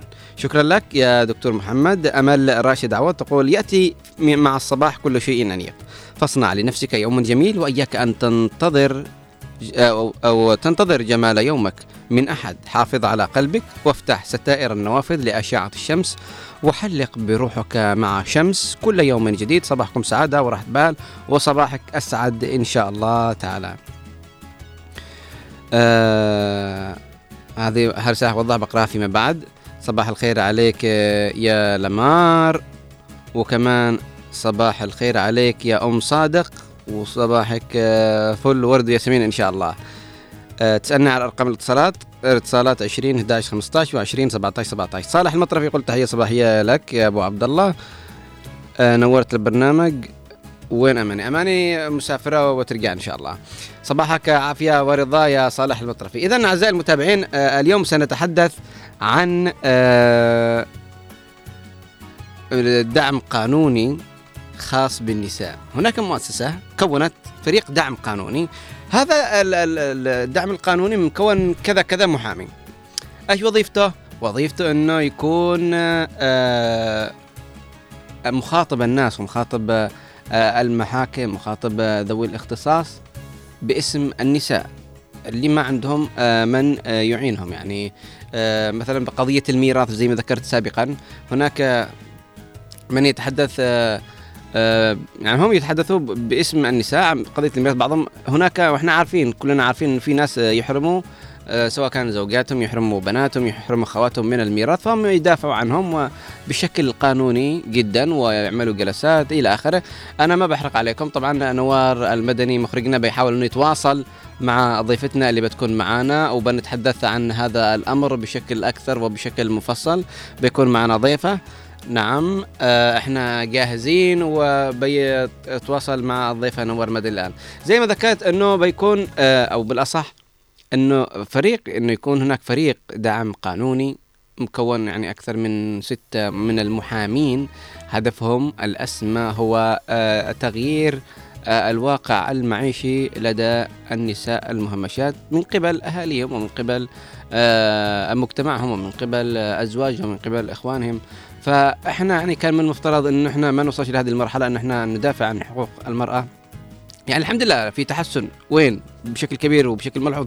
لكن ما زال هناك بعض آه، العصبية القبلية ما زال هناك بعض الافتقار إلى آه، فهم الدين الإسلامي بشكل صحيح. وهناك من يقومون بسرقة آه، أخواتهم أو زوجاتهم شهارا جهارا ويسرقوا ميراثهم. آه وتعذر أنا بسوي لك عمرة وبعتمر لك وتقول يلا الله معك ومش داري إنه ميراث يمكن بتشتري قافلة لما لما مكة بميراثها. فعشان كذا بيكون معنا ضيفة بنتحدث. هل ضيفتنا جاهزة أستاذ نوار؟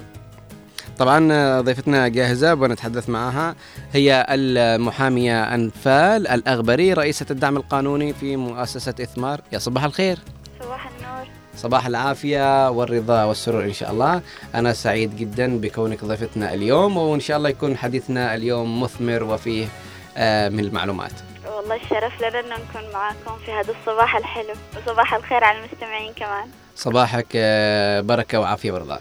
إذا محامية أنفال الأغبري كيف ممكن نبدأ الحديث عن عملكم هذا أو كيف ممكن نلخصه بتعريف؟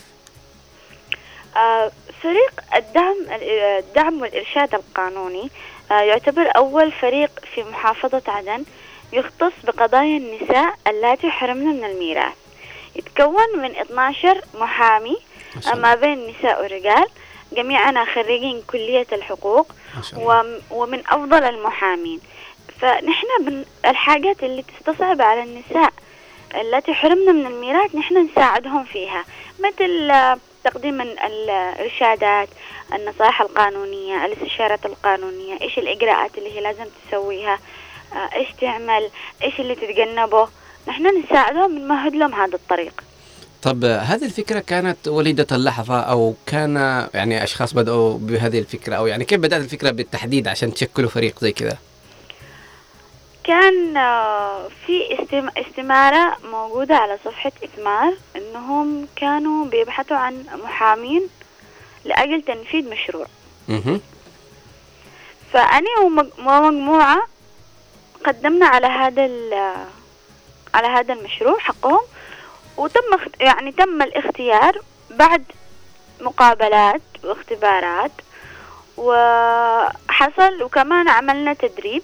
تم تدريبنا أكثر وأكثر على يد قضاة؟ ممتاز. ومن ثم تأهلنا على أن إحنا نتشكل كفريق قانوني وتم تدشين هذا الشيء والحمد لله. آه الأمر بدأ آه محامي انفال بدأ الأمر بشكل آه تطوعي منكم أنتم كشباب يعني خريجين تخرجتم من كلية الحقوق إلى آخره. أيوة. ممتاز جدا. آه طيب كونتم من 12 آه من الفريق. يعني الآن أكث- 12 محامي ومحامية. هدفكم الأسمى أنكم تدافعوا عن آه قضية الميراث لدى النساء. بالضبط. هل خضتم في هذا الغمار أم ليس بعد؟ لا قد خضنا. طيب أطلعينا على ال- ال- الأمور اللي خضتم فيها وكيف بديتم وكم تجربة خضتمها وكيف كانت الردود وهل كانت هناك نتائج؟ بدأنا أولا ب 12 حالة ومن ثم زدنا العدد. والآن أصبح لدينا أكثر من من 100 حالة للنساء اللي حرمنا من الميراث. أقمنا جلسات حوارية وجلسات توعوية وقدمنا فيها الاستشارات القانونية. ساعدنا ال- ال- المئة يعني هذا العدد ساعدناه في الإجراءات القانونية. كم ساعدتم؟ مئة. ما شاء الله. خلال كم يعني؟ آه خلال الآن ثلاثة أشهر. يعني خلال ثلاثة أشهر ساعدتم 100 آه، يعني امرأة. أيوة ساعدنا. 100 امرأة في المجتمع هذا وإن شاء الله العدد يعني العدد هذا ما زال يتزايد. يعني خلال الجلسات اللي قلتي إنه جلسات نقاشية وحوارية إنكم تستضيفوا نساء يعني أو تفعلوا منشور إنه هناك نساء يعني يبحثوا آه، يفهموا القانون بشكل أكبر فهم يحضروا وأنتم تشرحوا لهم إيش الأمور اللي وجب عليهم وإيش نص القانون كذا والمادة كذا. بالضبط. نحن في معنا صفحة على الفيسبوك خاصة فينا. إحنا في معنا كمان الآن بننشأ خط ساخن. ممتاز. عشان يت- يتصلوا للحصول على الاستشارة في أي وقت. آه في عندنا عملنا كمان جلسات حوارية مع صناع يعني ناس من صناع القرار. أها من الشخصيات البارزة في المجتمع. وكيف أثمر ذلك؟ آه أثمر إنهم أستعجبوا إنه كيف في حاجة زي كده موجودة في عدن وكيف الناس أصبحت قلوبها قاسية. وفي بعض من صناع القرار يعني كانوا مؤيدين لفكرة إن النساء محصولش على ميراثهم لكن لما لا إله إلا الله. والله بالضبط. هذا صادم. فلما جلسنا نحن معاهم حاورناهم وفهمناهم إنه الأمر هذا مخالف لشرع ربنا قبل ما يكون مخالف للقانون. هنا استوعبوا حجم الكارثة اللي هم كانوا يفكروا فيها.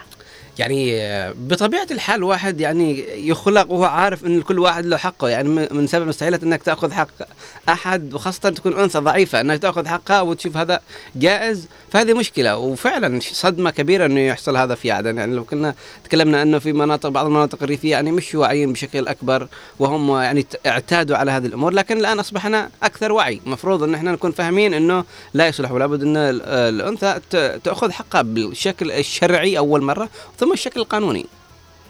آه، أيديولوجية عدن اختلفت مع الأوضاع الراهنة فأصبح المجتمع فيها خليط. شريحة عدن اللي اللي نحن متعودين عليها واللي نعرفها ونشأنا عليها بدأت تندحر كثير. فبسبب الاختلاط يعني مع المجتمعات ال- الأخرى وال- والقادمين إلى محافظة عدن من المناطق الريفية تكونت بعض في ناس تغيرت معتقداتهم وأفكارهم. فأصبحوا يشوفوا إنه لا أنا لو عطيت ورثي لبنتي لأختي آه لأخت زوجي هنا ممكن يجي أحد غريب ياخذ هذه الفلوس.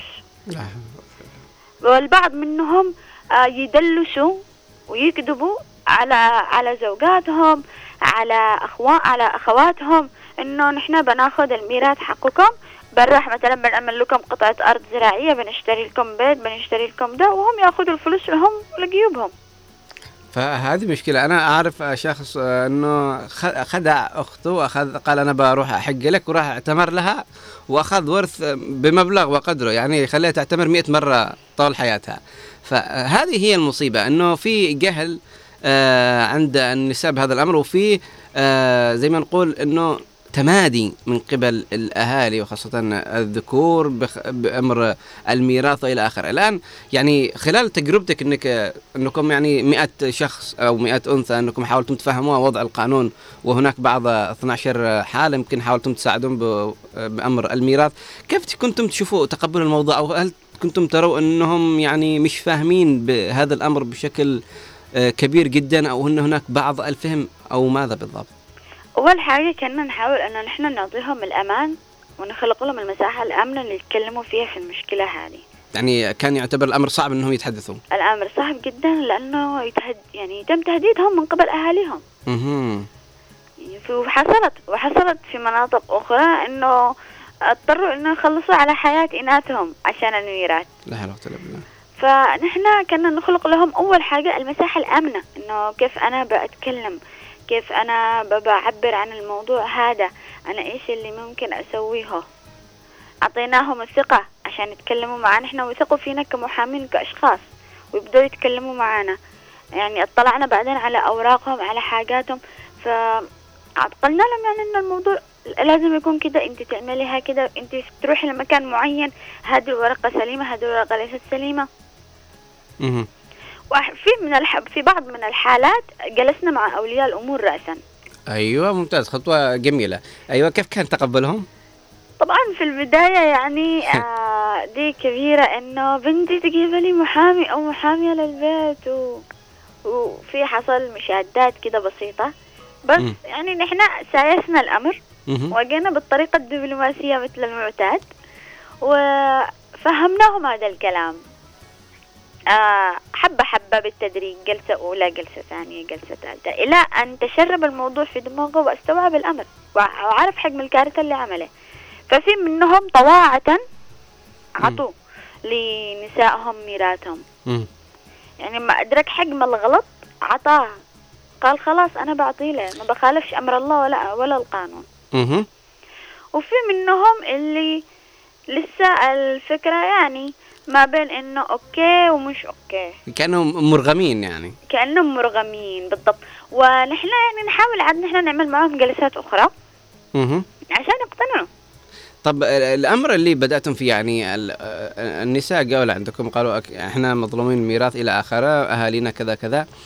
بس هل يعني كان في صعوبة بأنكم تظهروا كذا لأول مرة وتقابلوا أسر؟ يعني أنتم كمحامين يعني إيش كان آه، هل هناك يعني كان عندكم كذا شوية رهبة من هذا الأمر أو أنكم متمسكين بالقانون وبتحاولوا قدر الإمكان أنكم آه، تحسنوا من وضع الإناث؟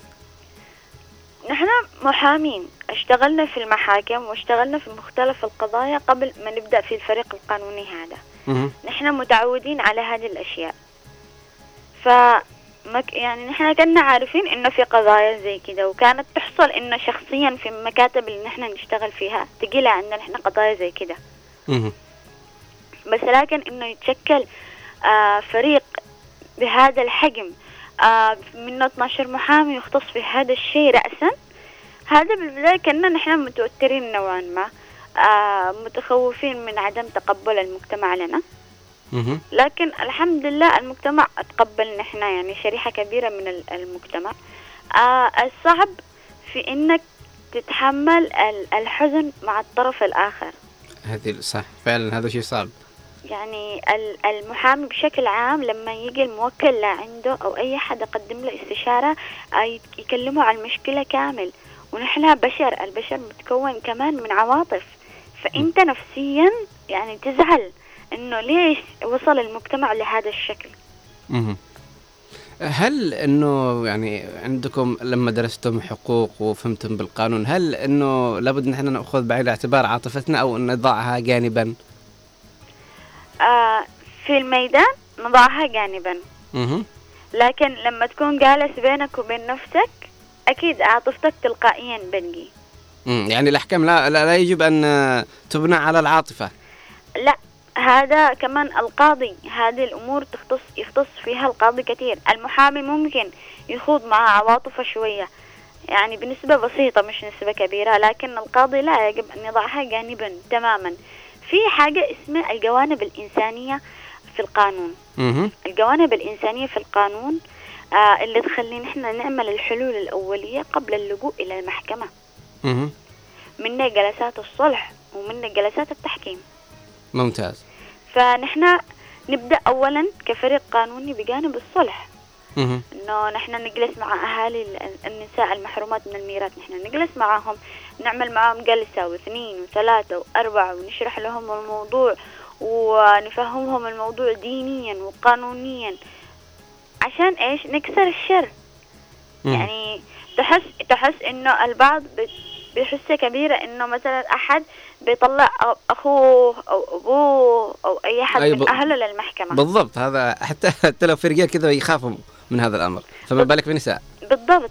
آه تحس إنه في منهم إنه كبريائهم انكسر إنه صورتهم في المجتمع بتنكسر. مم. فنحن نعمل أول ب- بروح القانون الجانب الإنساني. مم. نحن نعمل ال- الجلسات معهم نتحاور معهم إلى أن نوصل إلى حل. لما نشوف بعد فترة إنه الطريق هذا مسدود إلى آخره نقول للشخص هذا هل أنت بتحرك الأمر قانونيا؟ أو إنك بتس... لهذه النقطة واكتفيت. في حال انه طلبت آه اللجوء إلى القانون نحن نرشده ونعاونه في هذا الشيء. ممتاز. يعني ما هي القوانين التي تنص على ال- الميراث إلى آخره؟ هل هناك يعني بعض القوانين الواضحة أو المعروفة الآن أو اللي يعني نستطيع أن إحنا نتحدث فيها عبر الهواء مباشرة؟ لربما هناك بعض المستمعين يعانوا من نفس المشكلة فاحنا نشتي نعرفهم على القوانين اللي تنص على قضية ميراث ما ميراث.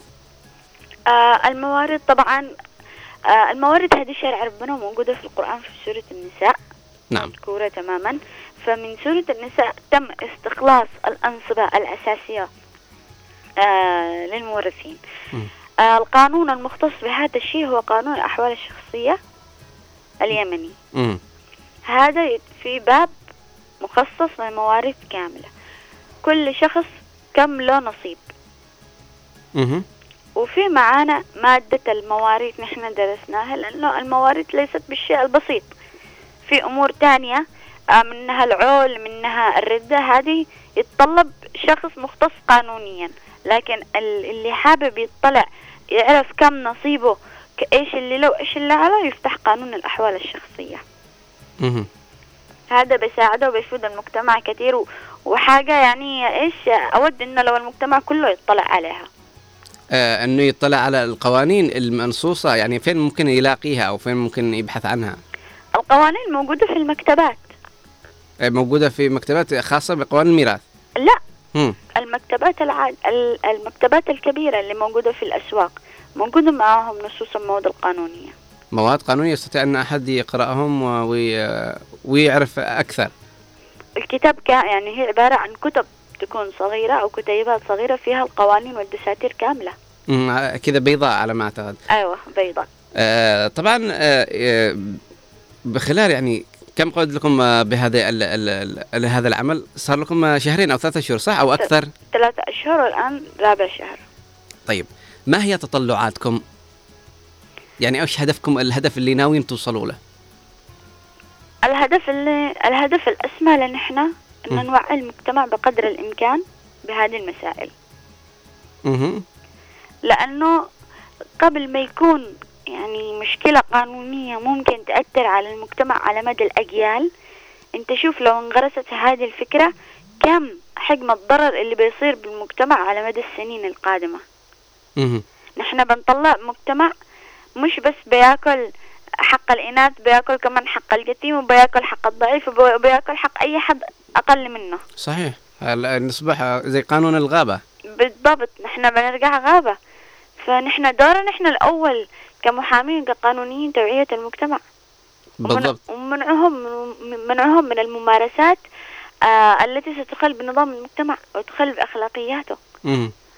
آه ثانيا نحن هنا عشان نوعيهم إنه غير كده ده جانب ديني. نحن بنعمل كمان على هذا الموضوع إنه والله يا أخي أنت بتخالف شرع ربنا. أنت ما ما ينفعش إنك تعمل هذا الشيء. ما ينفعش إنك تصوم وتصلي وتقرأ الأذكار وأنت حارم أي أحد من حاجة حقه. أيوه يعني آه، يأمرون بعض الكتاب ويكفرون ببعض. بالضبط. فليش أنت كده بتخالف أمر ربنا؟ أنت كده بتغضب ربنا. وربنا ان غضب على عبد من عباده. يعني نزل سخط عليه ولم يلاقي خير في لا دنيا ولا آخرة. ولا آخرة. بالضبط. نحن ما نشيش ابدا نوصل لهذه المراحل. نحن بنوعي المجتمع أكثر بخصوص هذه المشكلة. بنحاول إنه نفهمهم إنه لازم تقضوا على هذا الشيء. أساليب مكافحته من التوعية القانونية من ال- النشر القانوني أك- أكثر وأكثر مم. من الدعاوى في المحاكم. فنحن بنحاول بقدر الإمكان نغطي القدر الأكبر في المجتمع.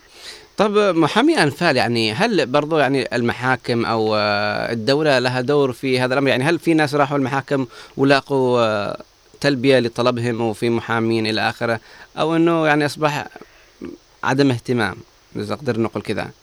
الآن يعني برغم ال- الإضرابات اللي تحصل إلا أنه المحاكم الآن تشتغل بشكل جميل. أفضل من السابق؟ أفضل من السابق. المحاكم تشتغل في شكل جميل وعدم فيها نخبة من القضاة. يعني في قضاة ولله الحمد كويسين جدا.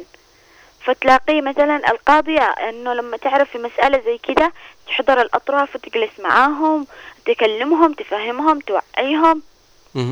وأي حق يقول لك لا يموت حق وراه مطالب. وراه مطالب صح. فإذا هي مثلا لجأت إلى المحكمة وإلى القانون وقالت أني أشتي نصيبي من تركة أمي أبي زوجي القانون أكيد بيوقف معه وبيدعمها لأن هي صاحبة حق يعني يتوجه لأي محكمة بالضبط؟ أنا أعرف إنه في محاكم عليا محاكم استئناف بداية يعني نفهم الموضوع الوضع بشكل أكبر يعني. أول حاجة أول حاجة لازم وقبل أي شيء تستخلص حصر الورثة. أها هذا لازم يكون يعني أول حاجة بيدي اللي هو حصر الورثة. حصر الورثة هو اللي يحدد من هم الوارثون للمتوفي أو المتوفية. ممتاز. بعدين تلجأ إلى آه، إلى تقديم دعوة تقسيم تركة في المحكمة. المحكمة هذه تكون حسب المحكمة المختصة. إذا الشخص في كريتر بيلجأ إلى محكمة صيرة الابتدائية. إذا الشخص في التواهي محكمة المينا الابتدائية. تبدأ الدعاوى دائما في المحاكم الابتدائية. ممتاز. القضاء يرسل لهم إشعار الأطراف الأخرى ويقول لهم تعالوا. وكل من لديه أوراق إثباتات مثلا حاجة تخص ورثه وميراثه يعرضها على القاضية والقاضية بناء عليها تحكم وتلزم الأطراف البقية بتنفيذ هذا الشيء. لأنه ينتقل مرح... ينتقل بعدين الحكم من القاضي اللي حكم في هذا الشيء إلى قاضي التنفيذ. وقاضي التنفيذ يقوم بتنفيذ هذا الشيء إنه يلزمهم بإنه يعطيهم حقهم بقوة القانون ممتاز. بس هل هناك يعني تعسف أو انه هناك تأخير أو يعني كيف تعامل ال- المحاكم مع المواطنين؟ يعني هل لو زي باقي المرافق الحكومية الواحد يتعب لما يصدع أو إن الأمر يختلف بعض الشيء ولو حتى بالقليل؟ لا طبعا. ال- المحكمة المحكمة دار القانون والقانون ما يتعسفش على أي حد. مهم. يعني ما حد يتعب بعد المتابعة أو حاجة زي كذا؟ المتابعات ال- آه، ضروري يعني المتابعات إلا لازم لأنه في ازدحام. أها. المحاكم مزدحمة جدا جدا جدا مهم. يعني أنت ما تعرفش حجم الازدحام الموجود داخل المحاكم في المحكمة اللي جنب المستشفى عدن ذا الجديد هي المحكمة الابتدائية أعتقد هذه آه تنزحم كل أحد أو حاجة زي كذا آه لا.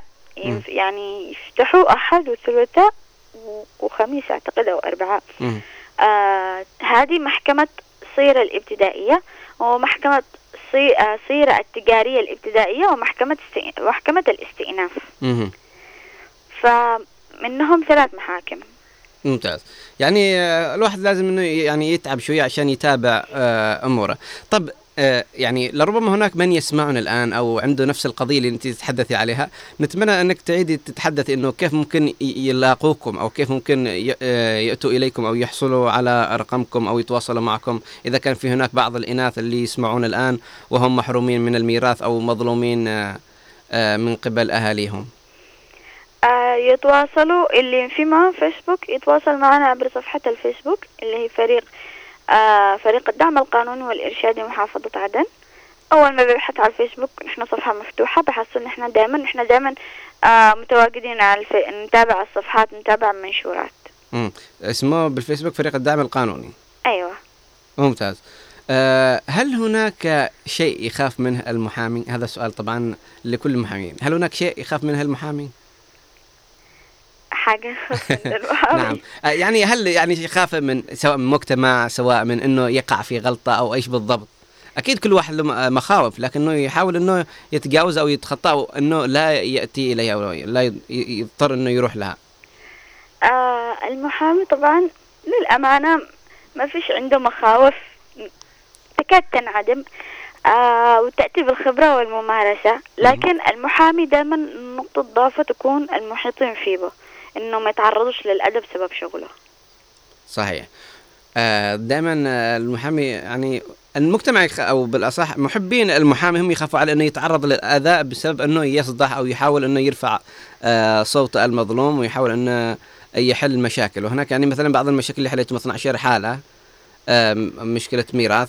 يعني هل ما هل تخاف إنه في تبعات فيما بعد؟ يعني إنه يحصل خلاف فيما بعد بسبب هذا الأمر أو إنكم تحاولوا إنكم تتواصلوا ما بين الحين والآخر مع تلك الحالات عشان تتأكدوا إن الأمور ما زالت مستتبة؟ لا نحن ما زلنا نتابع الحالات. يعني تخيل المية الحالة اللي نحن اشتغلنا معاهم.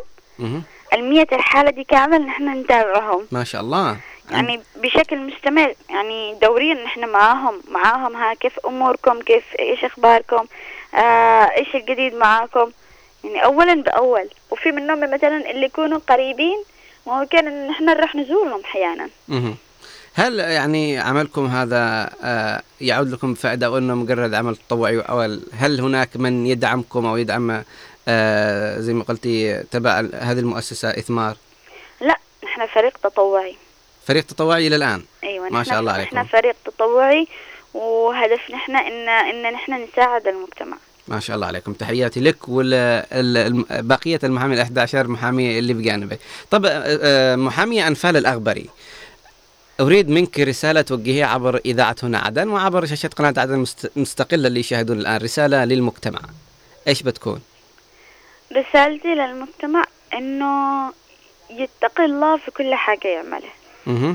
ودائما لما يعمل عمل يراعي الله في بقى اي شيء. مه. لأنه اللي يحرم أحد من حاجة تخصه حاجة حقه ربنا يحرمه من الرحمة والخير والبركة في حياته. صحيح. فلا تقدمش رحمة الله عليك عشان كم فلس بيضيع بيوم من الأيام. وهي دنيا يعني بن- فانية كلنا بنموت. كلنا بنموت بالضبط كلنا بندخل القبر والقبر حسابه عسير. نعم. يا سلام عليك. آه، أشكرك جدا محامي أنف الأخباري كان حديثنا شيق ونتمنى إن شاء الله أنه من كان يسمعنا الآن أو يشاهدنا وعنده مشكلة أو قضية يذهب إلى الفيسبوك ويكتب آه، آه، ذكريني بال- بالاسم. فريق الدعم القانوني والإرشادي محافظة عدن.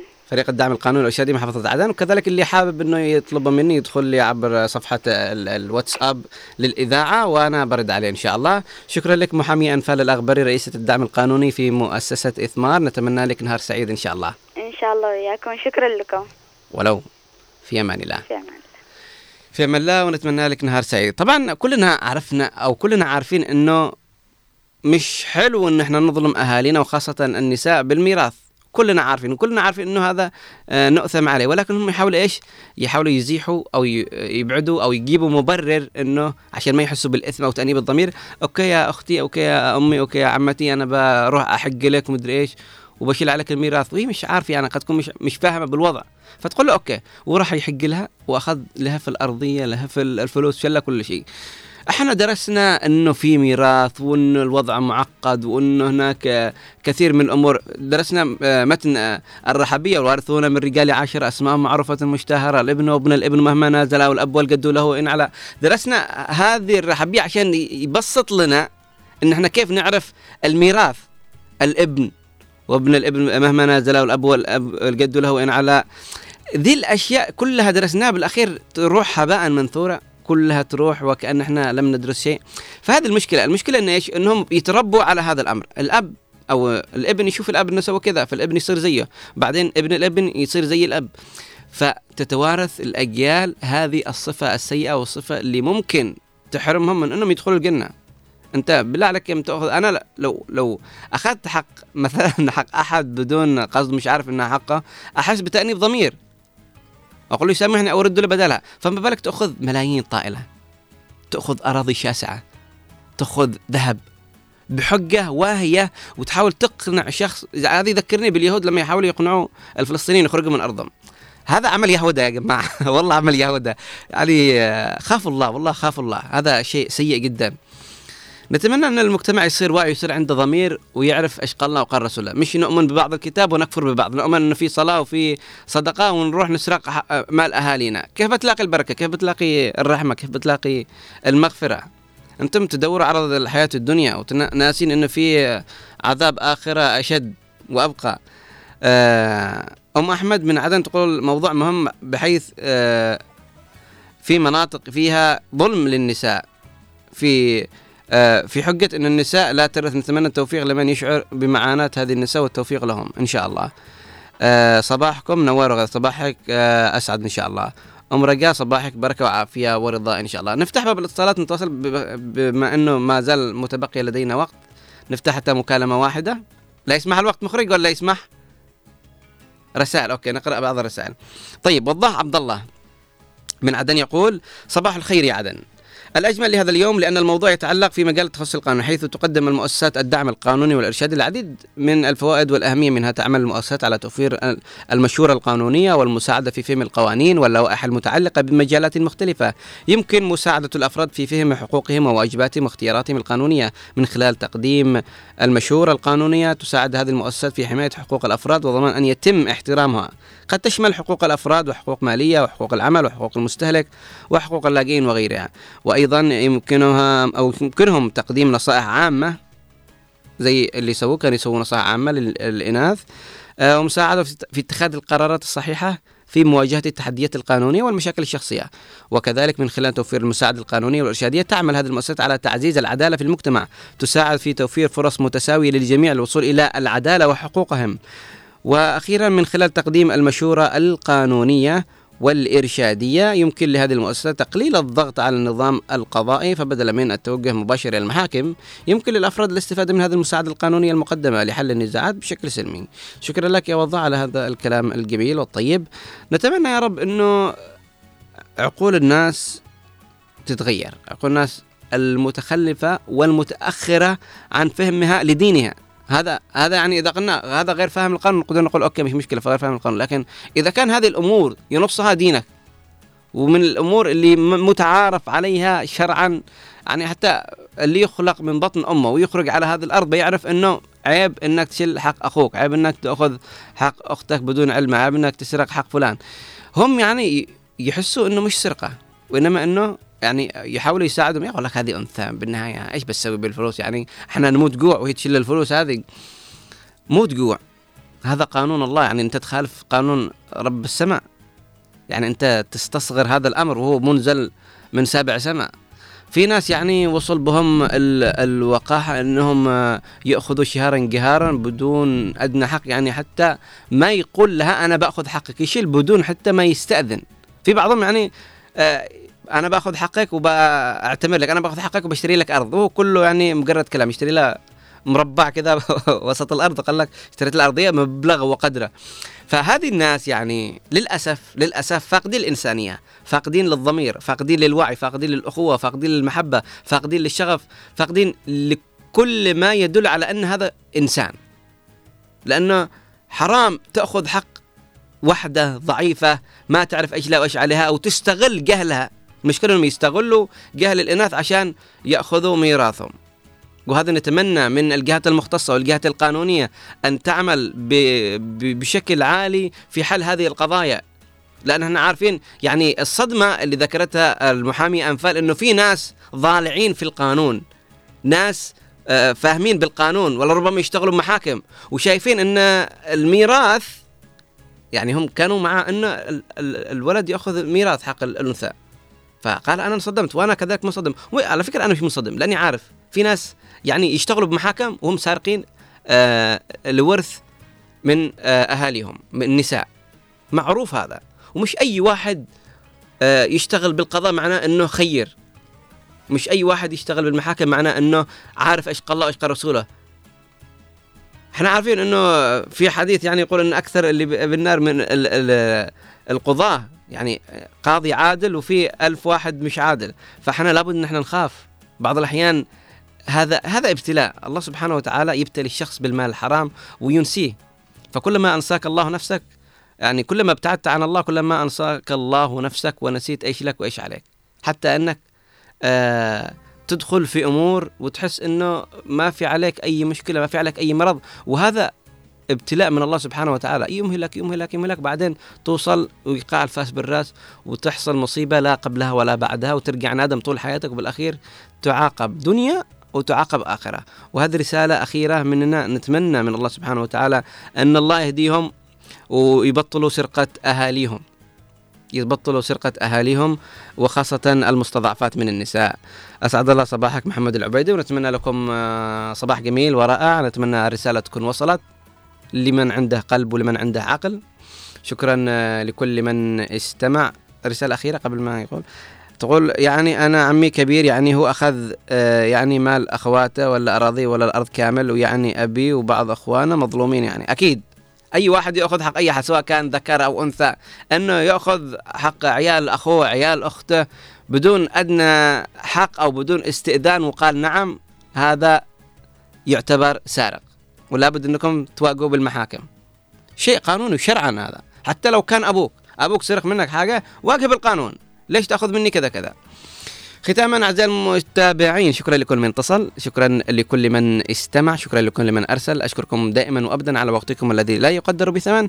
كان معكم من الاعداد والتقديم أنا غيث أحمد ومن الإخراج الاذاعي نوار المدني والإخراج التلفزيوني أحمد محفوظ ومن المكتب والتنسيق الزميل عبد الله محمد ومن البلاي أوت الزميل آه، حسن السقاف دمتم ودام الوطن بألف خير. إلى اللقاء.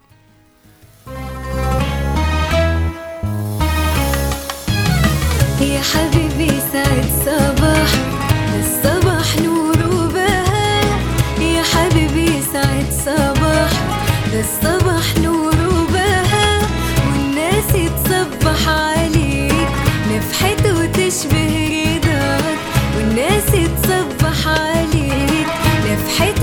Hiçbir